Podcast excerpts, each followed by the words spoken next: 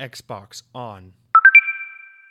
Welcome to Xbox On, a podcast with one host about one console, the Xbox One. I am said host, Jesse DeRosa, and on today's episode, we'll be talking about the latest Xbox news for the week of July 9th, 2020, including Xbox have announced a date for their July Xbox Series X event, next generation games will likely cost $70, Xbox is reportedly interested in buying WB Interactive, and more.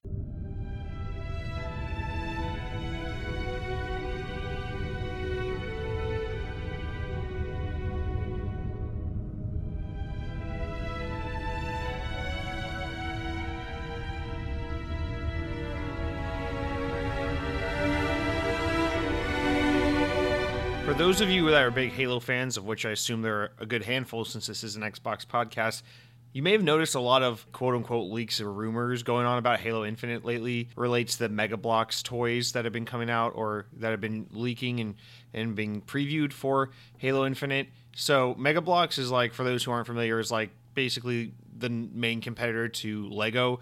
Not that, you know, Mega Bloks holds a candle to Lego. Obviously, Lego's massive. But Mega Bloks is like a, a Lego esque kind of compet- competing toy brand, and they've had the the Halo license for pretty much as long as Halo toys have been a thing, and so.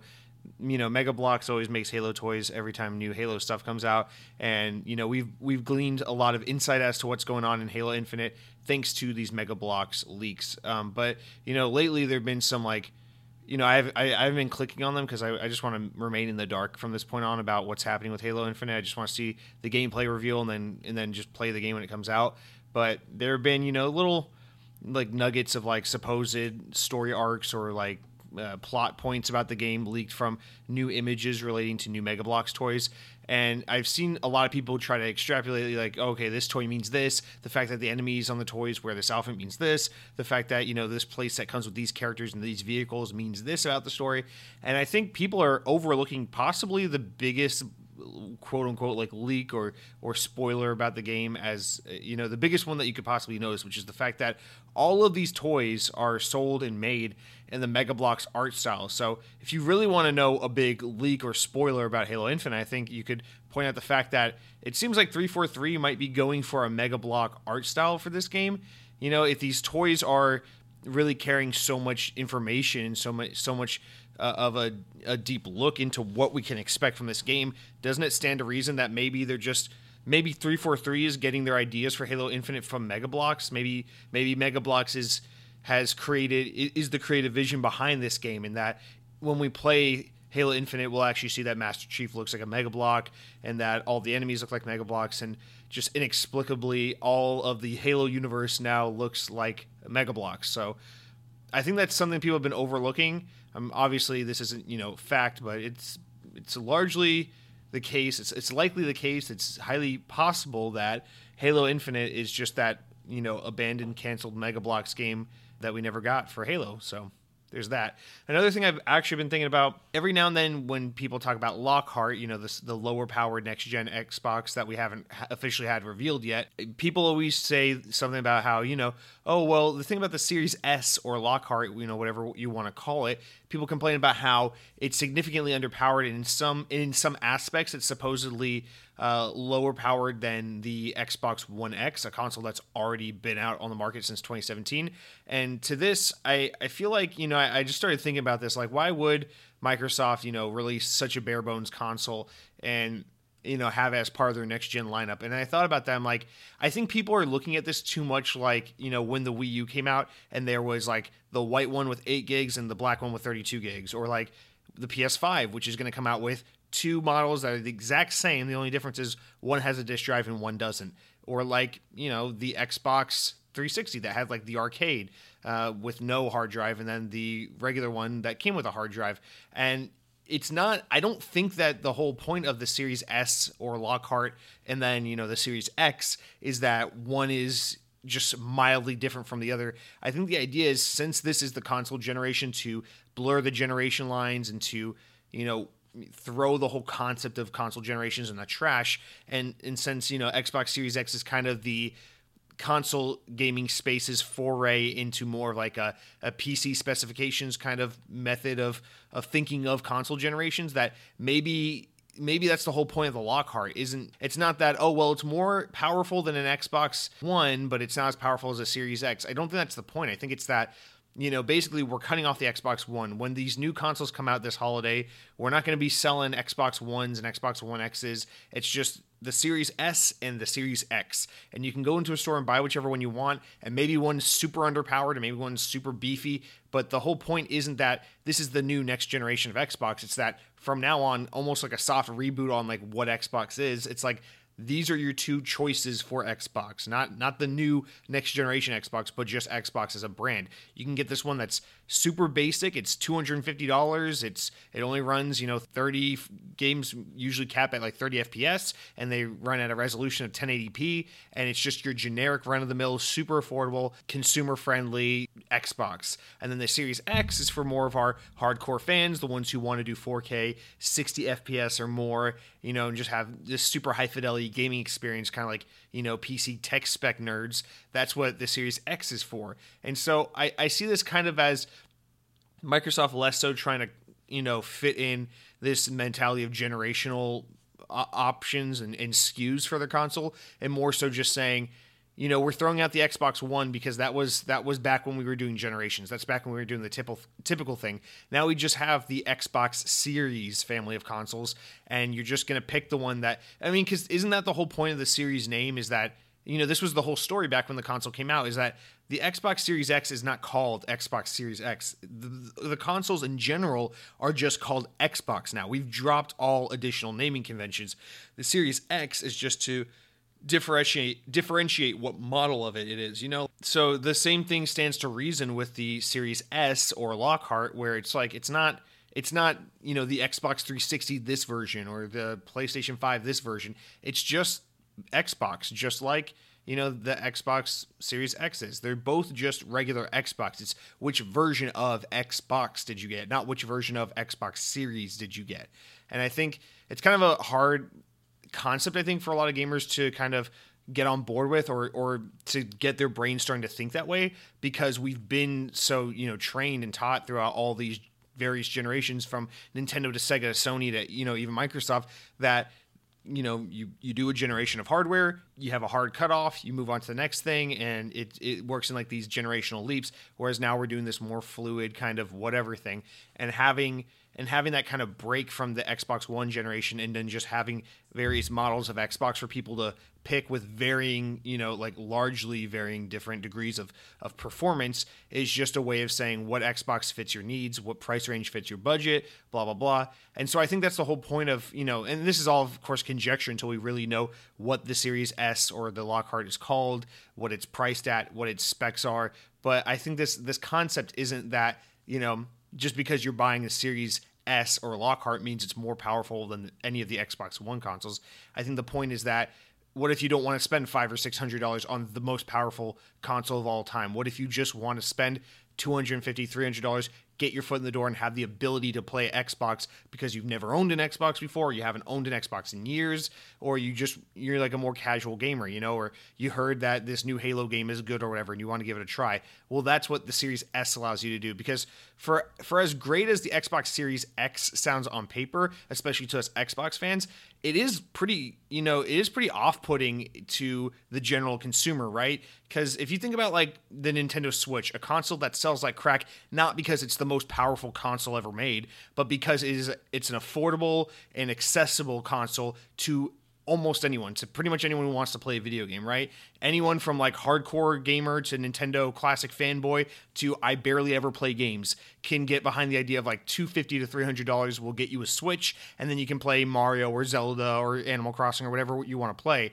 Microsoft doesn't really have that alternate, or Microsoft doesn't really have that with the Series X. The Series X is very specifically targeting the most hardcore gamers. You know, if you think about mass audiences, they're not really excited by the idea of like, oh wow, I can I can break 60 FPS, I can have 4K game, true 4K gaming and ray tracing, and all for $600 or whatever. That's not really enticing to your average consumer. Your average consumer is saying, wow, that new insert name of game here looks really good. I want to play it, but unfortunately, that new console is too expensive. And the Series S is supposed to cater to that person who doesn't really give a shit about the FPS and the resolution, but just says, "I want to play this game. It's on this console. I wish that a con- that console was more accessible and affordable for people like me." And that's kind of the point in having there be such a large gap between your Series X and your Series S clearly this is a conversation probably best fit for like a news story about the Lockhart, but it was just something I had a random thought about, so I thought I'd just cram it here at the top of the show, which is fitting anyway because usually the top of sh- uh, top of the show is just an hour of me talking about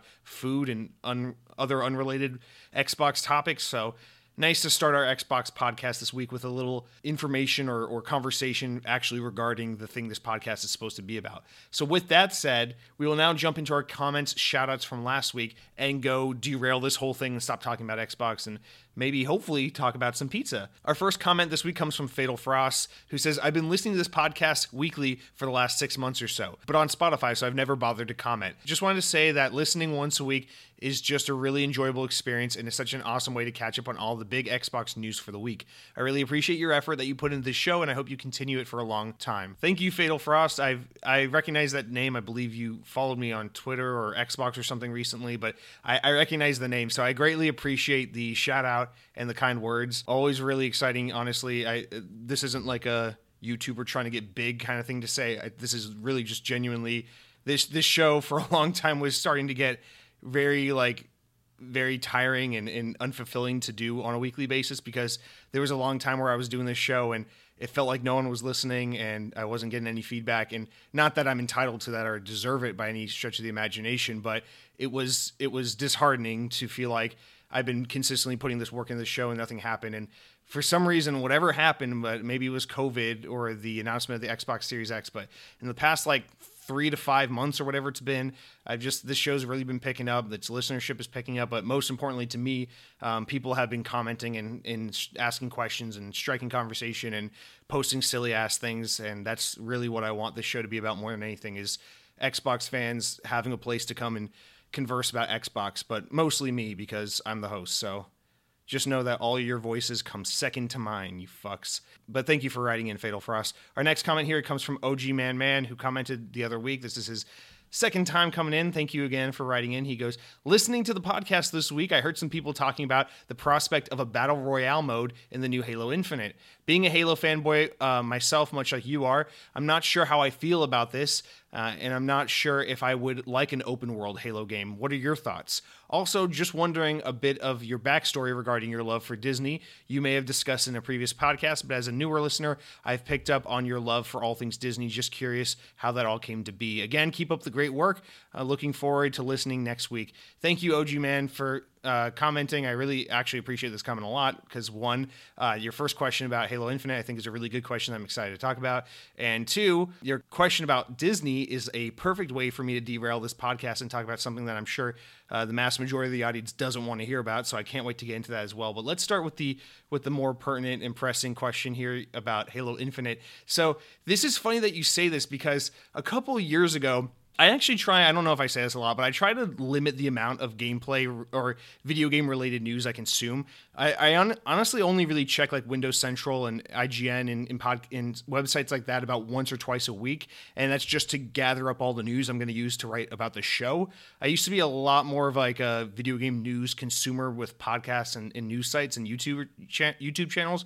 But I really tried to roll back on that one because a lot of it I just don't find as interesting anymore, and two because I don't want too many things to influence my opinions and my and you know the things I had to say for this podcast. I want this podcast to be like my natural reactions and thoughts and feelings towards news rather than just a recitation of what I hear out there. Although to some extent, you know, my my ideas and thoughts are pretty influenced by the few sources I do follow. And and I guess the only reason I'm bringing this up is actually because one one source I actually do respect and follow quite often is uh, Colin Moriarty, who is a he's actually a PlayStation podcaster. Uh, he I mean he's longtime video game industry guy who actually, uh, for whatever reason, is a controversial figure, even though all he does is talk about PlayStation.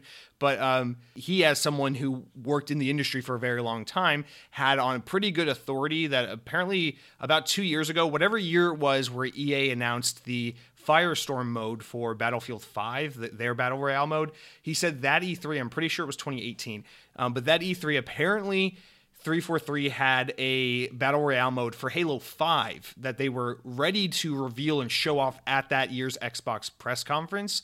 And then after the EA Play event happened one or two days beforehand, they saw the kind of negative reaction um, that Firestorm or whatever it's called from Battlefield 5 was getting, and the kind of you know audience sentiment that like battle royale was quickly becoming the next obnoxious trend in gaming that we didn't need a million of these things and gamers re- weren't really having it. And that basically what happened was they they just immediately cut the project. They cut it from the show and put it back on the drawing board and we're like i don't know that we're going to do this. Now i don't know how much truth there is to that um, but usually his sources are pretty reliable. So I've always hung on that thinking that's so weird the idea of a battle royale mode in a Halo game. And and with that, I always thought, well, you know, I think a better idea would try to be to put a battle royale mode in Halo or in the next Halo game, Halo Infinite, rather than trying to push it or shoehorn it into a Halo game that's pretty much at the end of its lifespan, which is Halo 5, or, you know, at the end of its lifespan in terms of being the most relevant in recent Halo. So it's really interesting that apparently this story is kind of making the rounds again. And it doesn't surprise me at all the thought that maybe they maybe they didn't you know, cancel the project altogether, but they shelved it and decided to, to make it a Halo Infinite thing, or maybe it was always a Halo Infinite thing. But I, I, guess the only reason I'm bringing that up is to say this is not the first time I've heard murmurings about Battle Royale and Halo. I think I'm of a couple minds with this. One, do like if I were in charge of Halo, if I were Bonnie Ross, if I worked at 343 and I had the final say, would I be pushing for a battle royale mode in a Halo game? No, absolutely not. One of the things that makes Halo so special is that Halo was a franchise that spearheaded, right? It was a unique sci-fi franchise back in a time where sci-fi wasn't really like beyond surface level in any video game, you know. It was it was arguably uh, Halo is like the most lore driven and dynamic and deep and you know fan driven kind of sci-fi game ever created in the video game sphere. And more importantly than that it was just its gameplay loop and what it did for first person shooters on home console. And you know the history halo has with not only local multiplayer but online multiplayer with kind of being the thing that ushered you know Xbox Live into the home of, of people all over the world. Halo is just one of those franchises that's all about setting the trend and kind of spearheading and being ahead of the curve.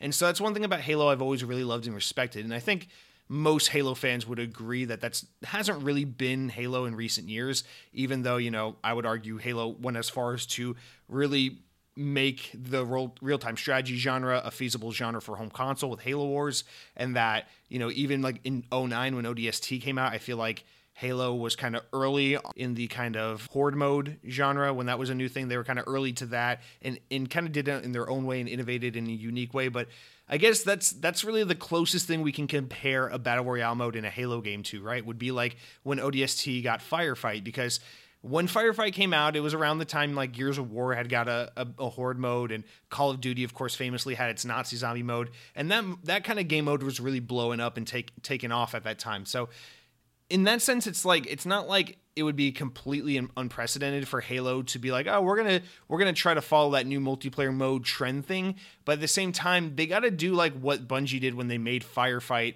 for Halo, Halo ODST, or hell, they need to do what 343 did when they made Warzone or Warzone Firefight for Halo 5. And just if you're going to do Battle Royale, make sure you have a really good, fun, and interesting and unique twist on the genre so that it at least feels distinctly Halo or like at, at least it was something where you could creatively exercise some new ideas within this already you know fastly stale genre in my opinion yeah, I just I don't I think like most Halo fans, I don't like the idea of 343 kind of using this kind of bandwagony thing of like everyone has a battle royale and shoe, shoehorning it into something as special and sacred as Halo. You know, Halo is one of those things where you only get it every now and then because it's a very it's a very meticulously made game. It's a very like painstakingly hard to make crafted world where they put so much deliberate effort into making sure the multiplayer is just so and the story is just so and the campaign is just so and the balance and the sound design there's so much that goes into making halo you know halo it's I don't I don't mean to disrespect you know the the many many people that work on Call of Duty games, but it's one of those things where like hey, Call of Duty feels like a game. It's like you buy it in November and you're over it by December or January, and then you forget about it and move on to the next one. It's like junk food game. Whereas like Halo is like Halo, every Halo game is supposed to be like a timeless classic from the moment it re- releases, right? That's why we're, you know, that's why people are excited right now that Halo 3 is out on PC right now because Halo 3 was super fucking amazing in 2007 and now it's 2020 and Halo 3 is still super fucking amazing. That's the whole point of the Halo game is it's it, it, it's instant classic, never gets old, always super fun to play whether you're playing Combat Evolved or Halo 3 or Reach or 4 or whatever. Every Halo game is a timeless classic and you got to be careful with battle royale because even though it could potentially be a fun thing now, it could look pretty bad in like four years when battle royale is a genre that kind of crashed and burned after everyone tried to do it and it became a race to the bottom type of deal. And then we're all just looking in retrospect and you see all the YouTube essay accounts out there doing the videos of like, remember when Halo had battle royale? That or it's called Battle Royale. That time Halo tried to be cool or whatever, and everyone starts talking about, oh, remember when Halo tried to do a Battle Royale mode? Oh, that was so crazy. That's such a 2020 thing. Oh my god, I can't believe they did that. So we, I think that's that's where this that's where the concern, or at least for myself, initially comes from, is we don't want to see Halo become you know a trend a trend follower we want to see it be a trend setter and i think that's a lot of why people hate you know the fact that halo ever introduced run and and things like that or like spartan armor abilities because we want to see halo be what makes halo unique we don't want to see it playing catch up with fortnite or call of duty and I don't think having a battle royale inherently means that it's playing catch up or it's trying to jump on the bandwagon. But I think the cynic in all of us feels that way initially. And if you're going to do something like put a battle royale mode in a Halo game, you're going to have a lot to prove to turn people over into into to win over the fans. So I don't know how I feel about it, but as someone who pretty much dislikes every battle royale I've ever played with the exception of Apex Legends, I would be cautiously optimistic about trying a battle royale mode in Halo.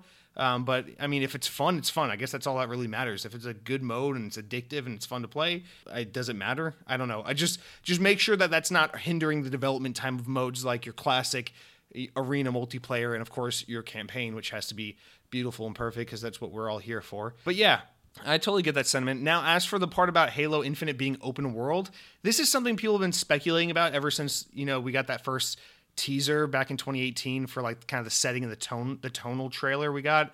And I've kind of always been of the mindset that Halo Infinite is an open world game, but I think that's kind of because I've somehow convinced myself of that by always saying that, you know, I always say on the show, Halo Infinite needs to be Halo's equivalency of Zelda Breath of the Wild, where it needs to feel like Halo and be Halo in spirit and in tone, but also reinvent the wheels so that it feels like the evolution or of what Halo needs to be, you know, in 2020. So I don't I don't know somewhere along the lines of me always saying that I've convinced myself that that means Halo Infinite is an open world game, but I don't know that to be true and I don't again I don't follow anyone specifically who has made me think that's true. The only like Halo YouTubers or influencers I follow are pretty much people who just talk about like Halo lore.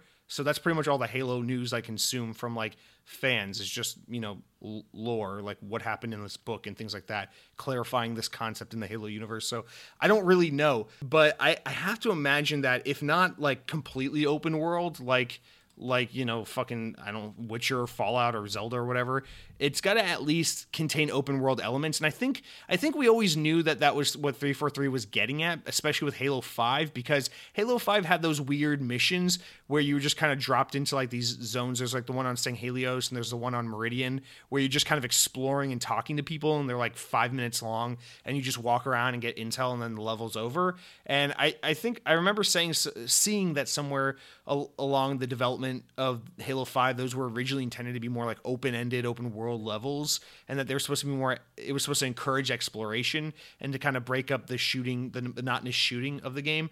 I don't know that that was really the case but i i mean it seems like it was. Those levels kind of felt janky and out of place anyway. So I assume there was a bigger intention there from the start, and that that's what they're going to do with Halo Infinite. That's why Halo Infinite is taking five years instead of two or three years, is because they're really taking the time to flesh out this world, make it big, break down the walls, and and make Halo into something grander than what it was. You know, Halo Combat Evolved really fucked with our sense of exploration because you know when you think about level two when you think about landing on that halo ring in halo combat evolved you think about what an open world it feels like. There's so much to explore and you can still play that level and get lost a little bit. But then if you play a game like halo 5 or halo 4 it definitely feels a lot more linear and kind of like it's funneling you through the game. So I gotta assume that 343 is really interested in kind of in their effort, in their mission to, as Bonnie Ross says, kind of have us that spiritual reboot for Halo. And as we know, Halo Infinite contains a Halo ring. We've we've seen this all over the marketing for the game. I think that's kind of what they're doing is they're saying we're taking you back to a Halo ring, but now we're gonna we're gonna break it open and make it more open world and explorable than ever before. And I think I don't know. I, in theory, without thinking about it too much, I think that's the right choice for Halo. But at the same time, I am wary of what that means because you think about Halo or Bungie's classic like three seconds of fun gameplay loop philosophy, which is you know for those that don't know is is Bungie's mentality that the thing that makes Halo so fun is that it's like every it, I think they say it's like ten seconds of fun or seven seconds of fun. It's that every seven or ten seconds or whatever it is, you should always be having fun. So whether that means turning the corner and there's a new group of enemies, or you throw a grenade and it makes a fun explosion, or just something that happens that kind of on a subconscious level is is engaging the player every seven or ten seconds or whatever, and that's what makes the game addicting and fun. Because I mean, at the end of the day, that's that's the the core concept of gameplay design is of game design is how do you trick the player into thinking that they're not doing the same thing over and over again? Obviously you know if you if you ever talk to someone who doesn't play video games or doesn't appreciate games especially halo they look at it from an outsider's perspective and they go i don't get this game. All you do is shoot stuff. How is this fun? All you do is just shoot and shoot and shoot. And it's it's one of those things where it's like on a subconscious level when you're playing it the fun of the game is that it's doing such a good job immersing you and in subverting or it's doing such a good job immersing you and getting you caught up in the events of the game and being visually appealing and being fun that you forget that at the end of the day really all you're doing is just shooting aliens over and over and over again. So i think it's harder to attain that concept and, and, and keep it intact if you're going to do an open world game. So i'm really curious to see you know, if you're really going to make Halo an open world game, you're really going to have to take some liberties with the formula. You're really going to have to move things forward and change really drastically some core aspects of the game. And so I'm hesitant or cautious about what that means for Halo's gameplay formula. But I also think, as someone who genuinely does not like open world games or doesn't like how everything feels the need to be open world these days, that if any game can really pull off an open world game or, or can really justify itself as an open world experience, I think Halo's one of them because maybe this just comes from me as a Halo fanboy, but I think that world, that universe of Halo is just so ripe for exploration.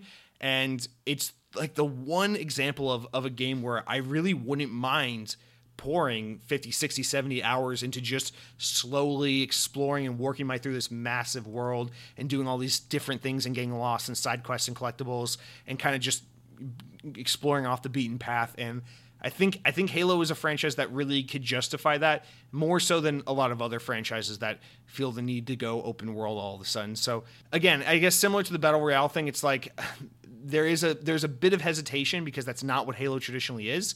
But if they can pull it off and show us why it needs to be open world, then I'm excited to see it. So there's a very long answer to your question. I appreciate that. As for my Disney thing, I won't I won't harp on that too long. I know this isn't a Disney podcast, but actually my Disney obsession stems actually from my love from for theme parks.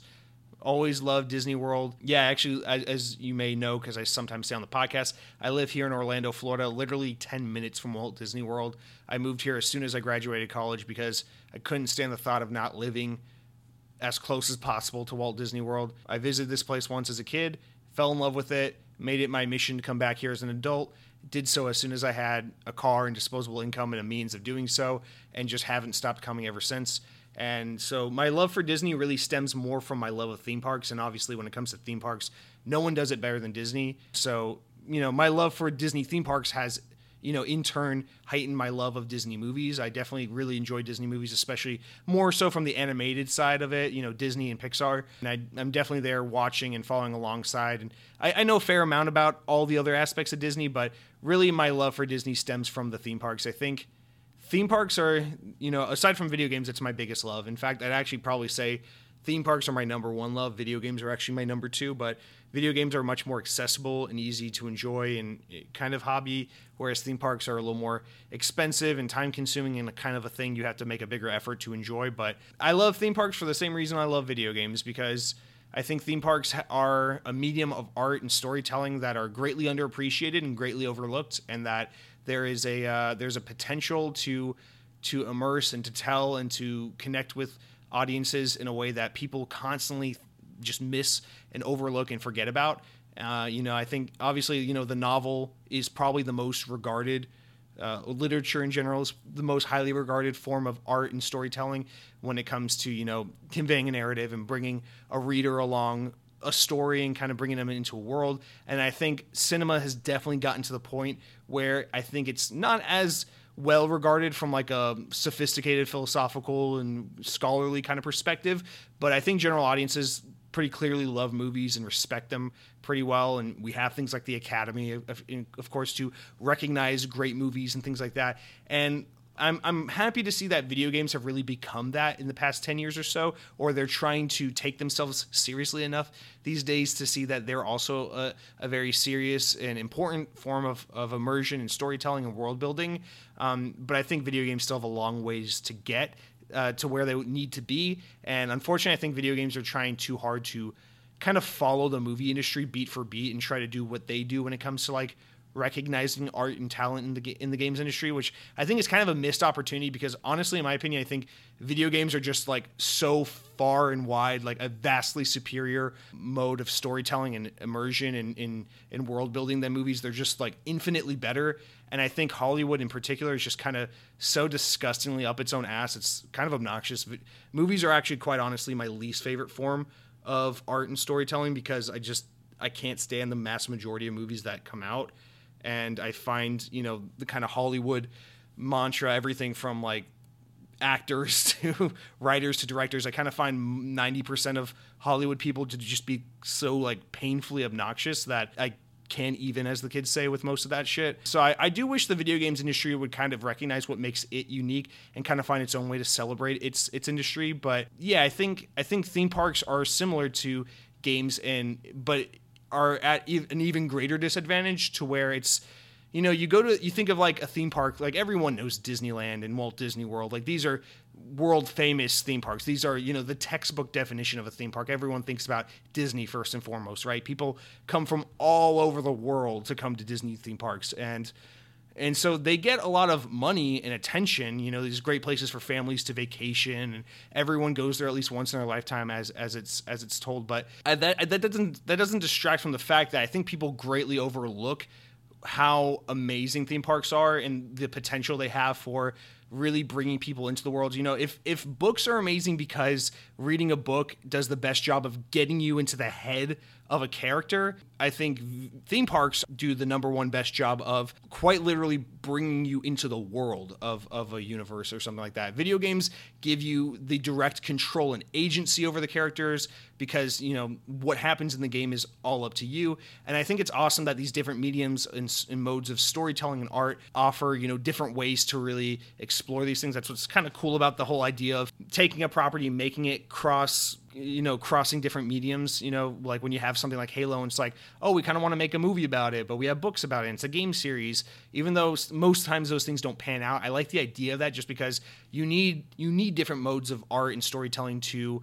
explore these different aspects in greater detail and i think theme parks just get so overlooked and disney does the best job of really exploring these modes of storytelling and entertainment because you go to a disney park and at least for me i think they really do the best job at, at making you leave the real world behind and enter this new universe. It's the same reason why, you know, when I'm playing Halo, I love forgetting about the outside world and and believing and taking serious this ridiculous, heinous world of Halo, where you know it's it, we're we're in the 26th century and there's these genetically enhanced super soldiers, Spartans, and we've we have this slip space technology that's allowed us to travel to different galaxies and solar systems and shit, and we're at war with this alien race or, or these various alien races under one alliance. And I think that's such a cool world to explore. But I think about like, well, what if there was like a Halo land at a theme park? That'd be so amazing because then you could explore Halo in a way that games don't allow you to. You could you could really explore the world in a way where you as a physical human being are walking around and interacting with that environment in a way that games don't allow you to. And, you know, games allow you the opportunity to be Master Chief and to control him and to shoot aliens. But when you go to a theme park, you have the ability to literally step foot on on the grounds of that of that universe and to touch objects in that universe and to eat the food that exists in that universe and to go on a ride where you're like put in the action of something that would happen in that universe. And I think theme parks are doing a, uh, the best job they've ever done with that. You know, like Disney World here in Orlando, we have a whole land dedicated to J- James Cameron's Avatar, which is just like the most amazing, breathtaking, immersive land in a theme park I've ever seen. It's so incredibly well thought out and just there's so much meticulous detail and it's just the most amazing place ever. And I think all the time when I'm there, what if this was a fucking land based on Halo? Because it's kind of the closest thing we'll ever have to a Halo theme park because it really is a land that's entirely dedicated to this world of Pandora, which is, you know, the world from that Avatar movie that James Cameron made all those years back in 09. And it's kind of a similar concept to Halo, where I'm like, this is a story that's all about this world. Halo is all about, you know, these Halo installations and these planets that you explore and the kind of natural life that exists within it and the kind of whole like humanity impeding on these other planets that already existed long before we were here. And I just think it's such a missed opportunity that people don't really admire and appreciate that. And that's that's really what draws me to theme parks, and that's really what fuels my love for Disney. And you know, my love for the theme parks have you know, in effect, also heightened my love for things like Disney Infinity and Disney movies and things like that. But if that's that's why I bring up Disney all the time is because I think Disney in particular, but theme parks in general, are just some of the most incredible places that just don't get the respect and attention they deserve for the the immersion, the storytelling, and the world building that they can and do offer. But I appreciate you asking because I always love an opportunity to talk about theme parks as I don't get to really explore my passion and share my passion for that with many people otherwise. Also, just thank you for writing in. I appreciate your comment. Our next one here comes from Lindbert Bond, who says, What was your first Xbox Live multiplayer game you played online? P.S. Favorite pizza toppings are spicy chili beef, chicken, pepperoni, and jalapenos. All right, Lindbert Bond. So, first Xbox Live game you ever played online this isn't going to be a very inspired answer because it's probably most people's answer, but definitely Halo 2. I've said before on the show, I actually came into the Xbox original generation pretty late in the game. I was a pretty young child back then, so I had no no income, no means of getting my hands on an Xbox. Luckily, my older brother uh, mowed lawns for an entire summer to buy one off of one of his friends at school. So you know around the last year right around the time halo 2 actually came out we we got uh, uh, xbox and we got halo combat evolved and then we got halo 2 shortly afterwards so while i i mean I, I explored a lot of the og xbox games lineup especially in retrospect but most of my og you know xbox live experiences or og xbox gaming experiences in general were centered around halo 1 and 2 and so Halo Halo 2 is definitely my my earliest uh, memory playing uh, Xbox Live, and I actually remember I, I vastly preferred playing Xbox or playing Halo local multiplayer like with my brothers or my brother-in-law or you know other people that I knew compared to online because one I sucked dick online and I still do to this day, and two because I. Uh, I was always pretty intimidated by like other people with headsets. You know, this is back in the the era where people actually were in you know lobby chat communicating with strangers, and so it was always pretty intimidating to me that people were like actually talking. It just felt like a real social situation, and I, I wanted no part of that. But I also remember just being so blown away by Xbox Live and thinking it was just the coolest thing to be able to interact with games in this new way that was completely foreign to me. So, yeah, definitely Halo 2, but uh, that's a that's a weird throwback to think about. As for your pizza toppings here, Lindbergh Bond, you, you mentioned spicy chili beef. I don't want you to think I'm judging you. I've just literally never heard of that as a pizza topping. So I do, I do. I guess maybe I just need to look into it. But spicy chili beef. It's uh, I'm not gonna. Hey, I said the other week I won't knock it till I try it. I'm I'm open minded, especially when it comes to pizza. But that's a that's a new topping for me. Now chicken, you say I, I, I do love chicken. We talked about this, so I appreciate I appreciate you having a similar opinion to me. Pepperoni, of course, classic, and you say jalapenos. Jalapenos are fine on pizza to me. I don't I'm not a big jalapeno guy, but I'll eat them if they're there, but I'll never opt to put them on something. So interesting choices there. I do appreciate you sharing your pizza toppings with me. My mother writes in and she says chicken, bacon, onions, and pineapple with garlic parmesan. Yum.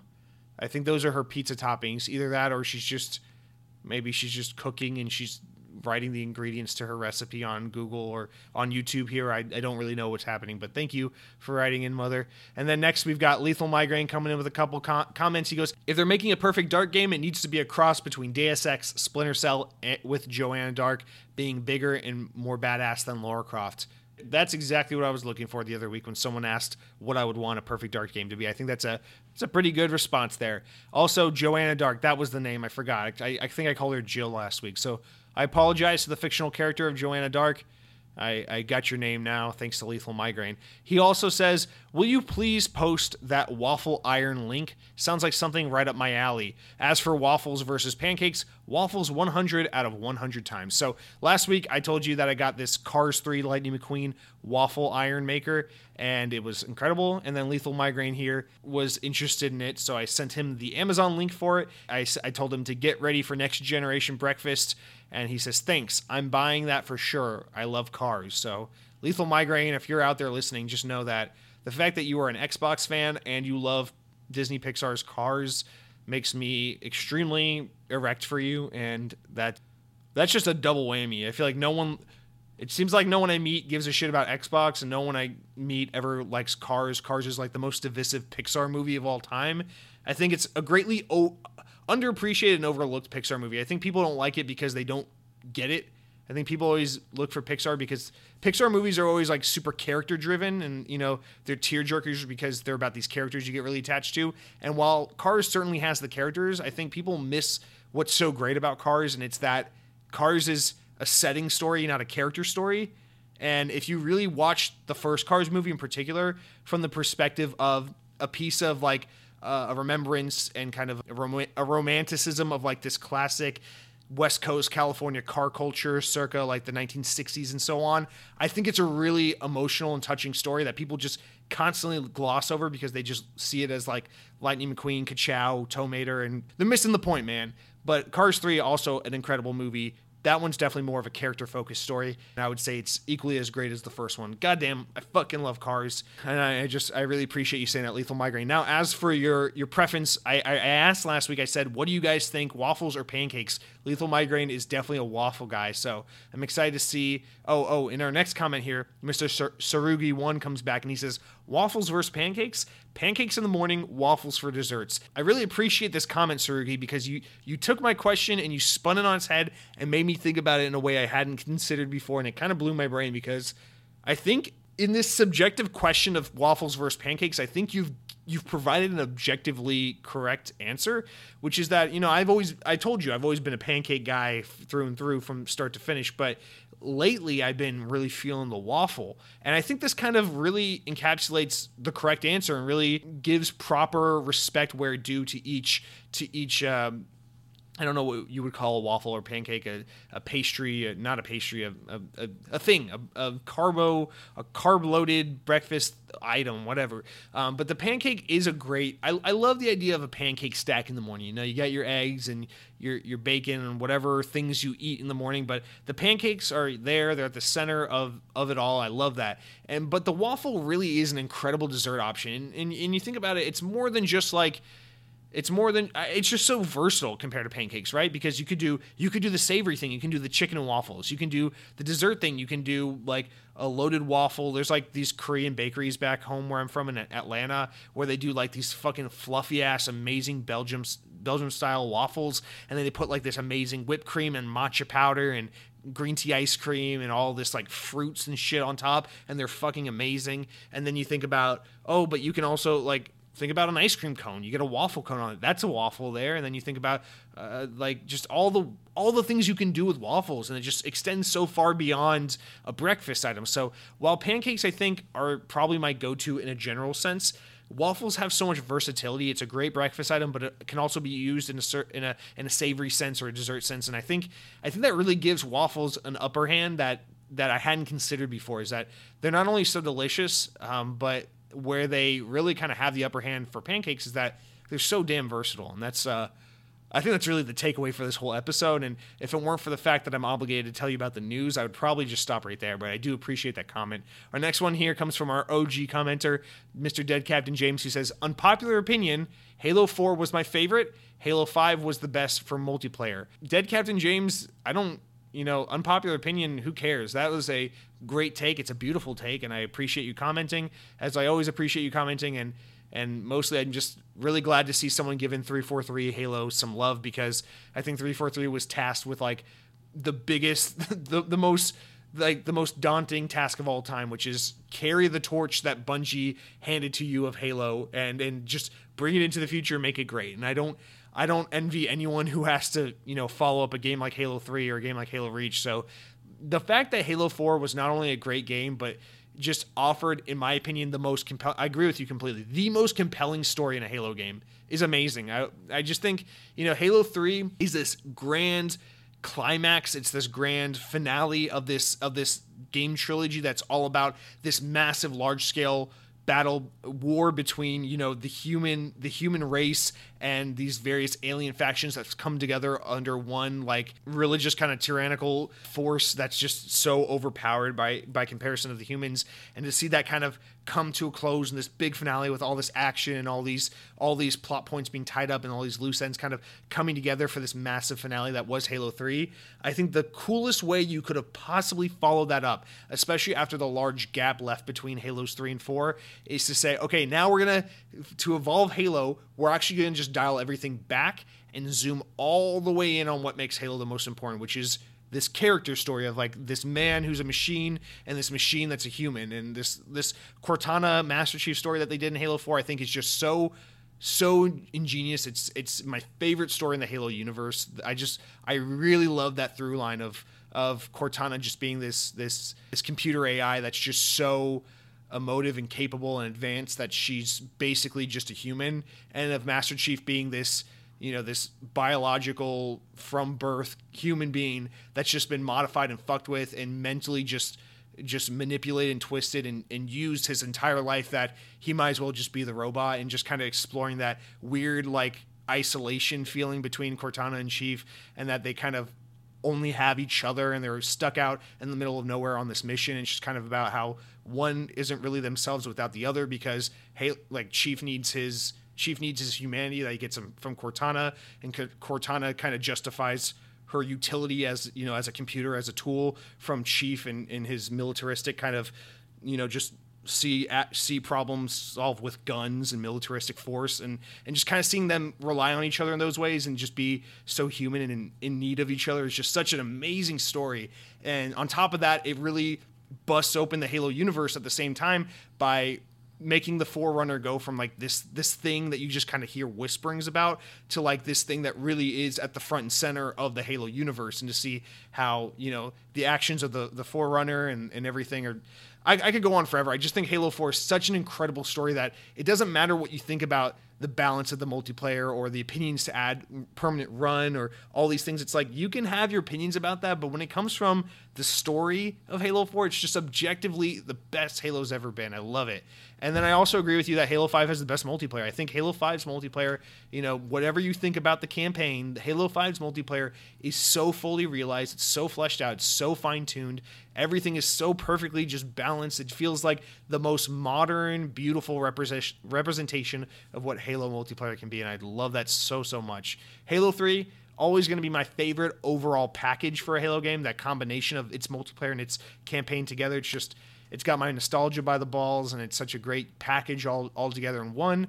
But man, Halo 4 and 5 individually, those two, just like if you could mash Halo 4 and 5 into one package, that's got to be my favorite. That would that would be my favorite Halo game. I just think 343 does not get enough respect for you know how hard they worked to really you know make Halo their own while also really giving the fans what they want and deserved in that franchise. And I appreciate your comment because goddamn do I love me some uh, 343 Halo. Wrapping up with the comments here, I swear to God, this this isn't going to be an entire episode of comments, but our next one is from Mr. Lethal Migraine who pops in again and says it was reported in April that the Xbox Series X was already in production. If that's legit, they need to release those things in August or September, then drop the S a week or two before Black Friday. So I saw apparently murmurings that apparently it was always supposed to be, or actually, we'll just we'll, we'll read. Tsurugi replies to de- to Lethal Migraine and says, "I did see an article suggesting that the Xbox Series X was initially due to release in August, but it was pushed because of COVID. Shame if it's true because I seriously doubt Sony would have been ready to ship in August to try and compete." So this is interesting report that I'm not too familiar with. first things first, production of the Xbox Series X beginning in April. I don't doubt that. I don't know if it's true, but I don't doubt it if it is true because that's actually pretty normal. These these consoles, in terms of like their specs and their final designs, are pretty much locked in, like around a year or so before the boxes come out. So it's not improbable to think that if they were planning on releasing this thing in the fall, that they had it locked in and ready for production by late spring, mid late spring. So I'm yeah, that doesn't surprise me one bit if that's true, but I don't necessarily think that making or producing these units by April means that they were intended to be released in August. Although that being said, you know, I don't know too much about every big tech company's process of, you know, manufacturing to shipping, but I know Microsoft is usually pretty good about like starting production late and getting things out the door still like the Surface Duo, their new phone they're working on that I'm cannot fucking wait for it to finally come out. He's like still not fully being in, produced right now, but the the rumor is that that phone's going to be out in the next month. So I I don't know how Microsoft does it. I guess when you're as big as Microsoft, you get top priority at these at these production facilities. But yeah, I mean, I don't I don't I can't really speak to that that idea that you know the Xbox Series X was originally supposed to be out in August. I think it's kind of interesting if that's the case, and it kind of makes sense if it is because that seems like Xbox trying to again get the upper hand on Sony by having more of an Xbox 360 reminiscent kind of release than a, an Xbox One release, where the Xbox One released within days of the PS4, but the Xbox 360 released about a year over a full year before the PS3, and I think that those extra months really made up so much of the difference and why 360 was so successful last generation. And if they could do that again this this generation or you know with these consoles, that would be another big win for them where they'd be able to say we're the most powerful console, we're the most affordable console, we're the most consumer friendly with Game Pass and, and smart delivery, and we're out before the PlayStation 5. So basically, you know, once if they were to do that, it's basically just saying like if you buy a PlayStation 4 I'm not saying you're stupid, but you're probably a fucking idiot. So it's it's all really good to have that on paper, but I, don't know, man. I don't think COVID is what pushed this console back. I think what pushed us back, if anything, was was the need to get you know some more fall releases prepped and ready to go. Um, but I mean, I could be dead wrong about that because Phil has said in the past that you know we won't let the production of games like Halo Infinite affect the release date of the box. You know, if Halo Infinite hypothetically got delayed, we'd still release the box when we release it, and that's just that. So I could be dead wrong, but that's some interesting insight if that's to be believed. There's no doubt in my mind, as Sergey says here, that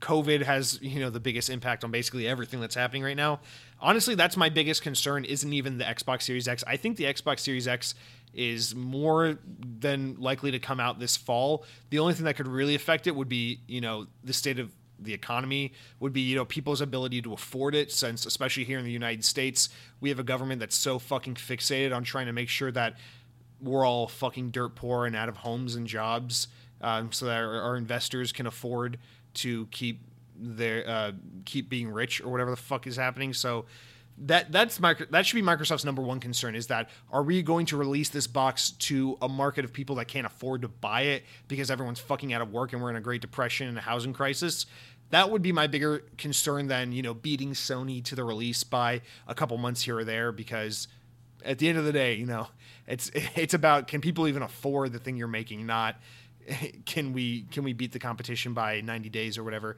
So that that is the bigger concern here. The other thing is i think if anything has a chance of falling through the cracks here it's halo infinite. I think this whole work from home thing has probably been really straining on on a team like 343 that's such a big team. And not to mention they have multiple support studios working on this game like splash damage. So the fact that these teams also have to work from home this is a massive setback. And it would not surprise me if either halo infinite gets delayed a little bit or if they have to trim things to get get it to launch meaning that I wouldn't be surprised if like it launches with just like campaign and arena multiplayer and then the battle royale mode or the warzone mode or the firefight mode or whatever or the forge mode or whatever comes in a, in a couple more months because they weren't able to get everything out the door in time due to covid. So that wouldn't surprise me as much. But our final comment here promise we're almost done and this isn't a long one so we won't we won't meander for too long. Lethal Migraine again, my boy. I just like to read his comments. He, I, I like his comments, okay? Don't fucking judge. He says, Next gen will be the first time I don't buy a PlayStation. A very weak console comparatively. Showed no games I wanted to play, and most of what they did show is coming to Xbox and PC anyway. I want frames over graphical fidelity and uh, the 60 to, the 60 to 120 FPS on Xbox over the majority 30 FPS games on PlayStation is how I want to play my games. Hell, my PC monitor does 240 FPS. I will be hooking up my Series X to that as well. Interesting you said because I've been thinking about not buying a 4K TV for my Xbox Series X and just buying a 4K monitor uh, with a high refresh rate and everything, and just kind of plugging my Xbox up to my computer or to my my computer desk and just playing consoles at a at a computer, like holding a controller and playing like a PC gamer but with a controller. I've been thinking about that just because I feel like that might be a more comfortable position to play in than to sit on a couch. But I don't know. I don't know. I'll probably just end up buying a TV, a new TV, or yeah, I, I got I got I still have a 1080p TV. I got to get me a nice one for the Series X. So that's that's on the wish list right now. But yeah, I I agree with your sentiment. While obviously most of this comment is pretty, you know, subjective. That's that's your opinion. You're welcome to it. I kind of agree with you in some sense that like this is like one of the least enticing PlayStation launches I've ever seen too. I'm extremely excited for Ratchet and Clank and, and Spider-Man Miles Morales. And if those games were on PS4, if they were cross-generational, I would absolutely just play them on PS4 and then not buy PS5 for many years. I just wait for it to get cheap and then buy one. Um, but I, I agree. Other than those two games, I feel like I feel like the Xbox Series X is just clobbering the PS5 by comparison of like value and, what you're getting because you know I'm I'm also in a similar boat where I don't I always say I don't give a shit about graphical fidelity. I want the game to look good, but it, it doesn't have to look mind blowing. But I, I'm in a similar boat where I'm I'm getting in the camp of like eh, frame rates matter to me especially because you know right now I use a phone. I use a Razer Phone 2. That's one of the few phones on the market right now that can do a 120 FPS a, refre- a frame rate, or eh, sorry, it has a 120 hertz refresh rate, and it's just kind of that screen in general has just kind of opened my eyes to like how much I care about the screen quality and the fidelity of of my screen. And so if I have a console that can't push a high frame rate and a TV that can't handle a good refresh rate and things like that, it's really going to start hindering my enjoyment of next generation games because I think I think those are the things that make the difference, right? It's like can your TV support HDR and 4K and and 120 you know can your console do 120 frames per second can your tv does your tv have a high enough refresh rate because i think these are the things that really make next gen feel next gen is the amalgamation of that rather than the game just having nicer graphics you know back in the ps2 game ps2 days it didn't matter if i was using a shitty tv left over from 1994 or if i was using a brand new tube tv from 2002 it's like the game looked good because the graphics were good. You know, there wasn't much else to it. But I feel like these days it is about the the combination of like the screen you're using and the and the console performance and things like that. And so there's there's just more factors to play. But I kind of agree that the PS5 just, with the exception of a few few games, the PS5 looks overall pretty not bad. Just it just doesn't speak to me personally enough for me to like have to get one day one. Um, but I think that I see that as a good thing because I don't need an excuse to buy another big expensive toy. I would like to I would like to have an excuse to wait for it to drop in price. Uh, as I did with my PS4, I waited until uh, Uncharted 4 and Horizon Zero Dawn were a thing before I went and pulled the trigger on that, and I saved a bunch of money by waiting. So probably do the same thing with the PS5. And that's going to do it for all of our comments, shout outs, whatever. We're an hour into the show, and all we've done is gone over comments and talked about why I love Disney World. So, two things. As always, don't forget uh, don't be shy. Reply. Second of all, if anything about my talking and bantering about theme parks excited you, just remember I'm. If enough of you guys say, if enough of you guys give me the thumbs up and the green light, we will we will switch this podcast into an Epcot fanboy podcast. We'll talk about 80s Walt Disney World all all over the place. If you want to do that, we'll, we'll just make this podcast about. Listen, my dream podcast is not an Xbox podcast. It's a combination. It's an equal parts combination of fast food conversation, Sonic the Hedgehog, Halo, uh, Microsoft Surface, and 80s Disney, Epcot in particular. Like, if I could have a podcast just about those things only, oh my God. Oh my God, this would be the the most enthusiastic podcast you'd ever hear in your life. But anyway, now we're we're gonna we're gonna jump away from the comments and questions, and, and we're gonna talk about what I've been playing. But before I can tell you what I've been playing, I gotta tell you what I've been eating. And this week I have an exciting one for you. I, I found this recipe online to make homemade Philly cheesesteaks, and I, I wasn't I wasn't too big a believer, and I didn't think it was going to yield the greatest sandwich of all time. You know, my my personal experience cooking is that I look for a recipe, I try it out, it's hit or miss. Sometimes it's pretty good, sometimes it's pretty bad. But these were like phenomenal Philly cheesesteaks. Let me tell you what. I can post a recipe of these if you're into it, but uh, it's fantastic. Check out my Instagram if you want my Instagram story if you need to see how these look. But it's an amazing Philly cheesesteak recipe with super simple all this shit. You just throw it on a baking sheet, you cook it, you broil it, you season it you chop it all up, you throw some provolone, you melt the cheese, you mix it all up, you get these hoagie rolls, you butter them up, you grill them a little bit. It's fucking amazing. And I got the air fryer, the air fryer which I've talked about many times before on the show. Then you go to the grocery store, you can buy either Arby's or Checkers fries in the frozen food aisle. Throw them in the air fryer, tastes just as good as a drive-through. Boom, you serve them with your Philly cheesesteak. It's fantastic. I just had a Philly, the Philly cheesesteak is one of those sandwiches that I, I have such a deep love and a pa- and passion for. Of course, I don't get mine with mushrooms because I'm not a heathen, um, but I love the bell peppers and the grilled onions and the provolone cheese. And even though it's already so fucking oily, and if you did your hoagie roll right, you buttered it and and and, um, and you grilled it a little bit to make it crispy and buttery and warm. But I, I still say I don't give a shit. There's all this oil from the, the meat and the cheese and the in the butter or the oil, the cooking oil. But throw some mayonnaise on there too. Fucking go all out. Make it a fucking cardiac arrest sandwich. I love it. You just uh, oh man, so such a good sandwich. And and I never have them enough because especially since I moved here to Orlando, I don't know where the hell you go to get a good Philly cheesesteak. You know, and I'm super excited to have this recipe now under my belt. I think this will be an excellent way, uh, alongside with my chicken, my air fried chicken wings, and my frozen pizzas and everything, and my Taco Bell. This will be a great way to accelerate uh, my journey to um, heart disease and just fucking delicious. Shout out to the Philly cheesesteak. Shout out to the recipe I used this week, although I don't remember the name of the website, uh, but just a generic shout out into the ether. Gotta love the Philly cheesesteak. Let me know what you think about hot subs, hot sandwiches. What what's your go-to? I, I, I do love that Philly cheesesteak. And now we will quickly go over what I've been playing this week. It has been a Halo week. I had a three-day weekend due to the holiday. We had a we had a little bit of a holiday here in the in the states this past week. Uh, it's it didn't feel like a holiday because I stayed inside the entire time uh, due to COVID and I checked Twitter, and just everyone was yelling at each other, calling everyone a racist because I guess that's what the world's come to these days. So it didn't feel like a holiday, but I still had a great day because I tuned the world out and replayed all of Halo Wars 2 in one day and or all of the main campaign. I, I, did all the DLC the next day. I'm not I'm not that crazy. But yeah, I played through all of Halo Wars 2 over that weekend and, a little bit of Master Chief Collection. I played some Halo 4 multiplayer. Um, but yeah, Halo Wars 2, it's the first time I played it since the game came out. It's the first time since I played the campaign since the game came out. And I, I gotta say, first of all, obviously I was doing this because I wanted to refresh myself with the story of the Banished and as I get excited over Halo Infinite.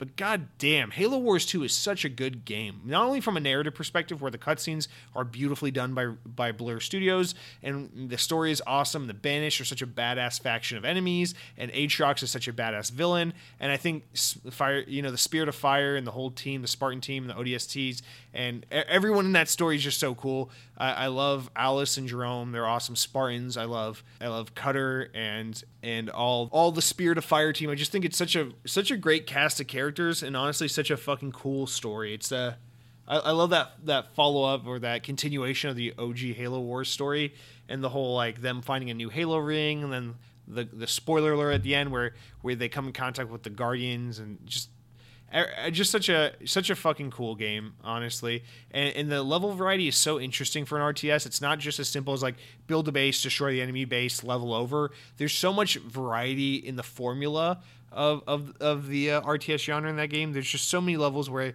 they just you just do different things different kinds of objectives different kinds of twists on the formula of, of the traditional rts and i just think it's such a replayable and fun game.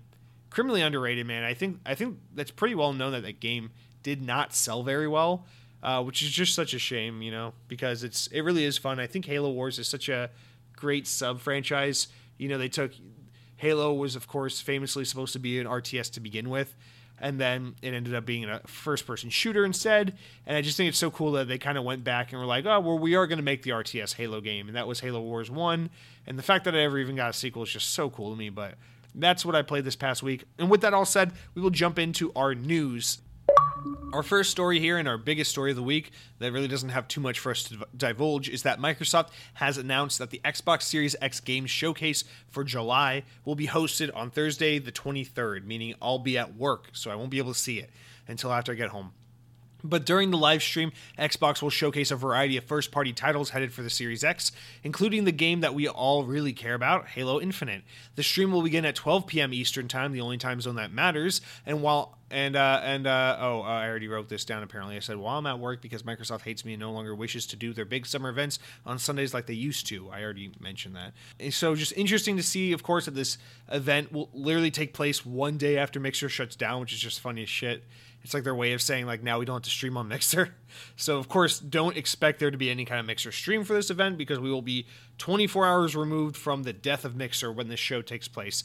But it's okay. We'll just uh, we'll cover that up with the excitement of Halo Infinite, and then also note that this podcast you're listening to will be delayed by one day that week to accommodate the event.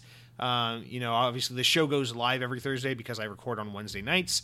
So I will record on Thursday night so it can go live on Friday so that we can accommodate all the news from the show. I will remind you of that again next week as we get closer to the event. But yeah, I mean, this there's not much to say about this story. This is obviously the big Xbox news that happened this week, but it's just setting a setting a date and place for this event. Obviously, the internet was lit up. People were super hyped and exciting, and now we're starting to see these potentially leaked schedule like lists of like oh this is what's going to be shown this is what they're going to do at the show i don't i'm trying to avoid that stuff I, I don't know if there's any legitimacy to any of it but definitely exciting because uh, we've been waiting for this for so long and july is just such a big month for microsoft where it's like finally we're going to see the games that's the most important thing about your consoles the games will play on it finally we're going to see Halo Infinite, which is undoubtedly the most important thing happening uh, in the world right now, without a doubt. Of course, the rumor is we're going to get a release date and some more information on the Microsoft Surface Duo. So that's also very exciting. July is just a very exciting time for uh, Xbox fans and Microsoft fans alike. But yeah, I mean, I, I don't know. I put this at the top because it's it's the big thing, but I don't really have anything to say other than the hype is definitely palpable. It seems like people are just super fucking pumped for this event, and there's a lot riding on Microsoft to really pull this thing off. I was talking with someone on, on Twitter this week about kind of the event, and he was he's saying how like he he wants for Microsoft to win him over. He really wants the Xbox Series X to be a thing that makes him say, "Well, I have to have this thing. I can't I can't ignore it." And he's a PlayStation gamer, so I thought this was really cool that you know that's just like a little microcosm, a little example of how people are like genuinely palpably excited about what Microsoft's doing, what Xbox is doing, and I think that's really important to note because this is the first time Xbox as a brand has had the floor and had the attention of the games industry like this arguably since since the Xbox One was revealed, right? Because it seems like you know even though the Xbox One was a botched you know start it came out the gate bruised and broken already but basically the whole generation was just phil spencer starting from scratch starting from where don Mattrick left the whole thing and saying i'm gonna have to build this brand up from a, a tarnished beat up disrespected brand to something people really revere and love again. And and that's really exactly what he's done. And I've I I mean I'd, I'd argue that the Xbox 1 generation has been pretty fantastic overall because because of Phil Spencer and because of his team and because of the way they turned everything around the narrative surrounding the Xbox One. But in a lot of ways, it was just too little, too late for the masses. What's really exciting about this is it feels like the general audience is really taking notice of the fact that Microsoft has a new console and this new event with this new event with all these new games and everyone's excited or at least curious to see what's going on here. And I think that's a really great opportunity because it means if Microsoft can really nail this and not fuck up, which I'm very confident they're going to nail it, but if, if they can really nail this, I think that's a great opportunity to get some lapsed Xbox gamers back on your platform.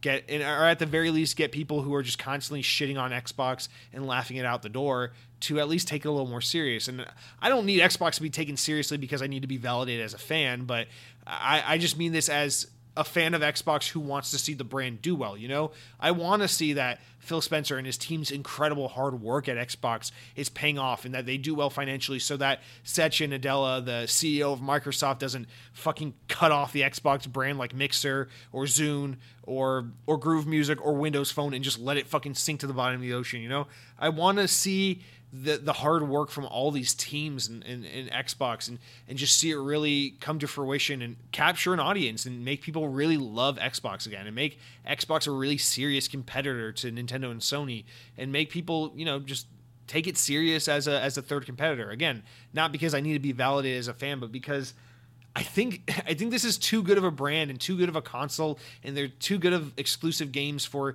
for them to just not do well financially. And I and I understand Xbox does very well financially with or without, you know, the you know, despite the the the, woes of the Xbox One generation.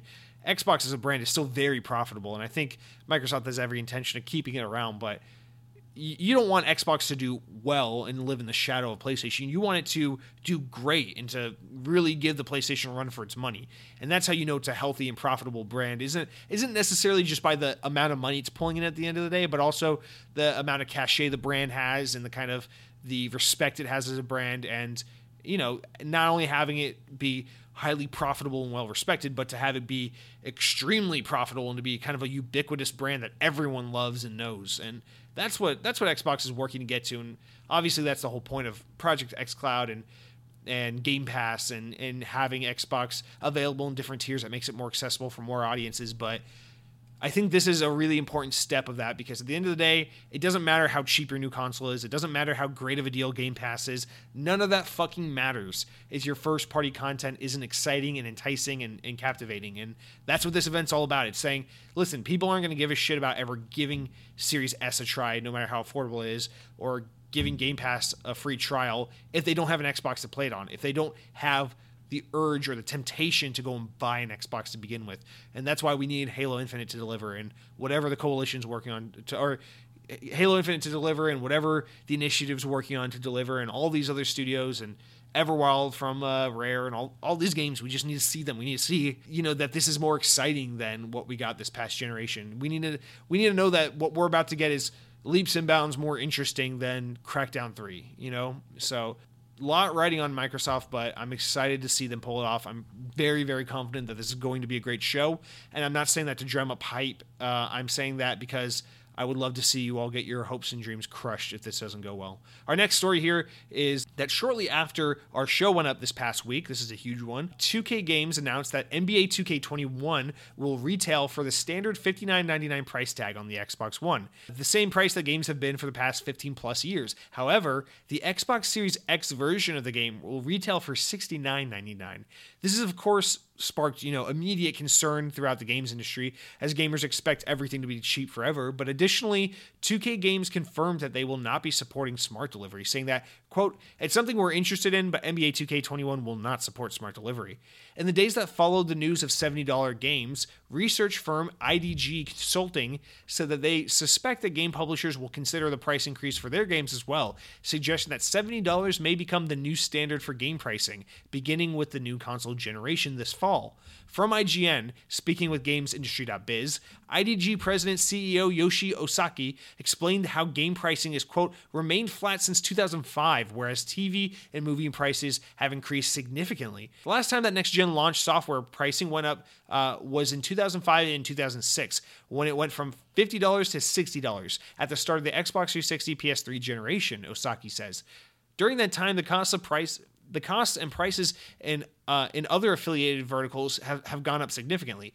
These other aff- affiliated verticals include next gen console game production costs, which have seen increases of 200 to 300%, depending on the IP, studio, and game genre, without the increase of price of games. For comparison's sake, cinema ticket prices for movies have risen 39%, Netflix subscription costs have gone up 100%, and cable TV packages have risen 105%.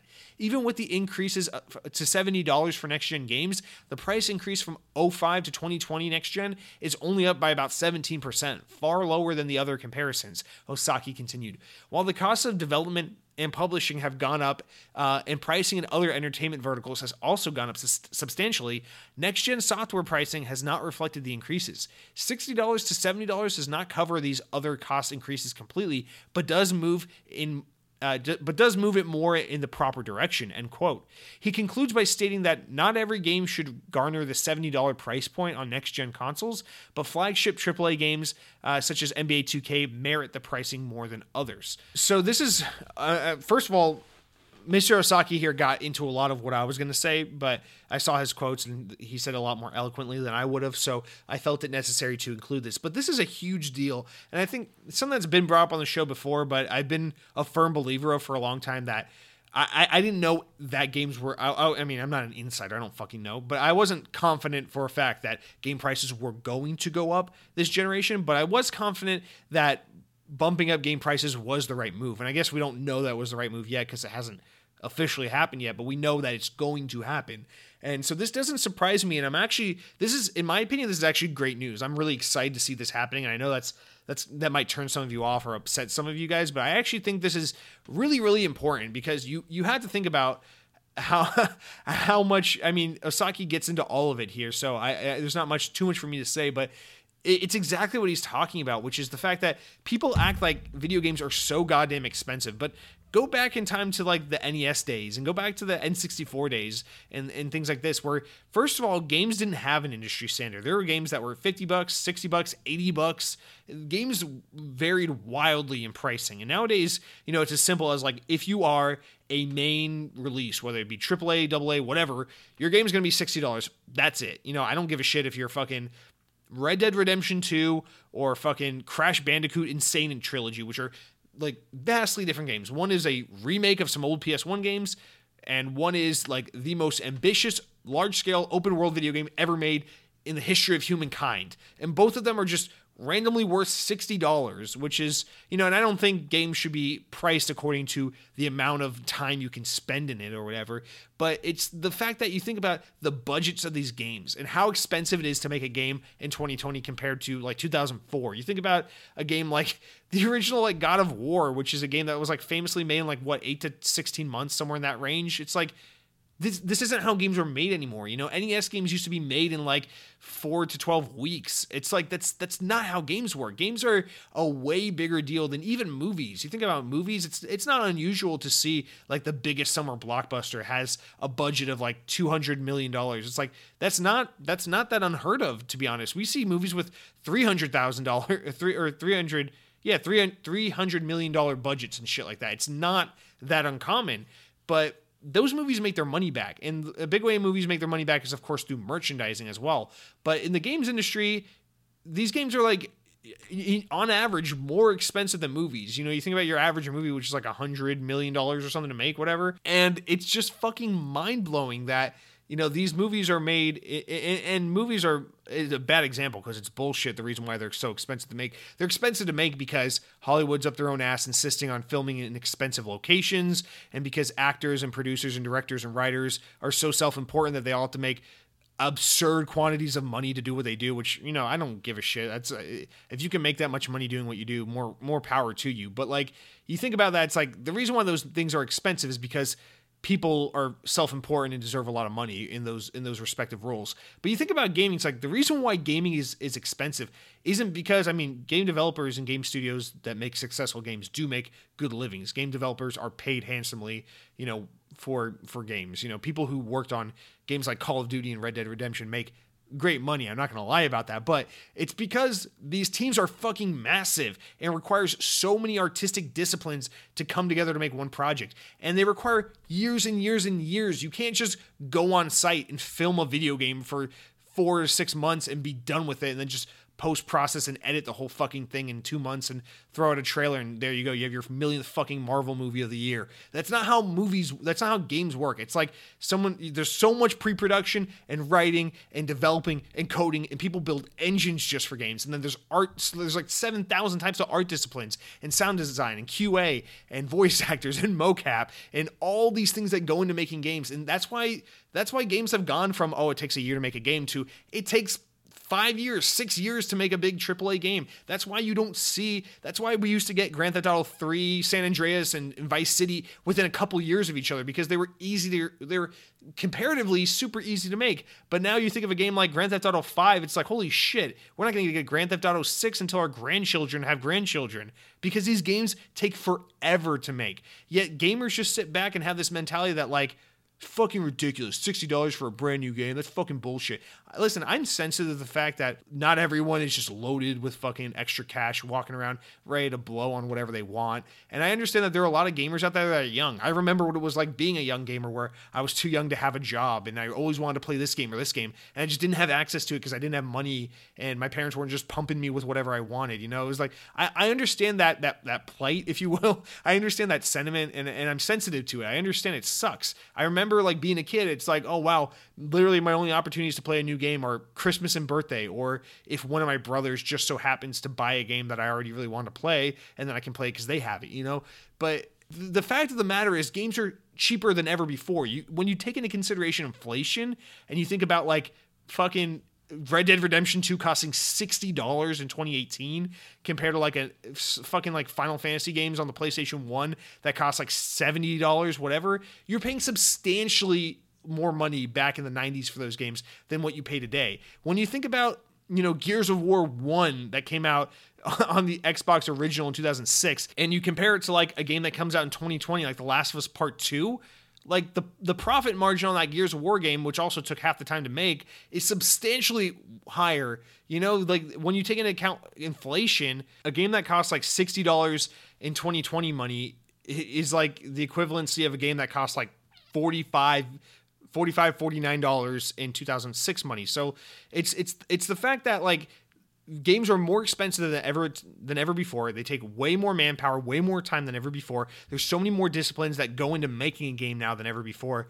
Yet we just expect the price to stay flat the whole time. It's like this is why this generation was plagued as the generation about loot boxes and season passes and and all this bullshit and in-app purchases and all this crap because these publishers knew if we ask for $70 $80 for a brand new game then people are just going to have a bitch fit. So we need to find ways to make money, and that's and that's why everyone went the way of like the season pass and the in-app purchase. And I, I'm totally uh, sympathetic to that to the why publishers did that. You know, it's like they they're to fucking be shit on. I mean, and, and the way that's happened has changed dramatically throughout this generation. You know, earlier in this generation, it was always about like buy the season pass now and get this expansion, this expansion. You don't see that as much anymore. Nowadays, it's all about like the multiplayer has various seasons and you, and you can buy like a new season every two months. And it's all about like cosmetic in app purchases and shit like that. It's a very different landscape. And, and and publishers keep having to get creative with these things because they need to make money somehow. And I'm not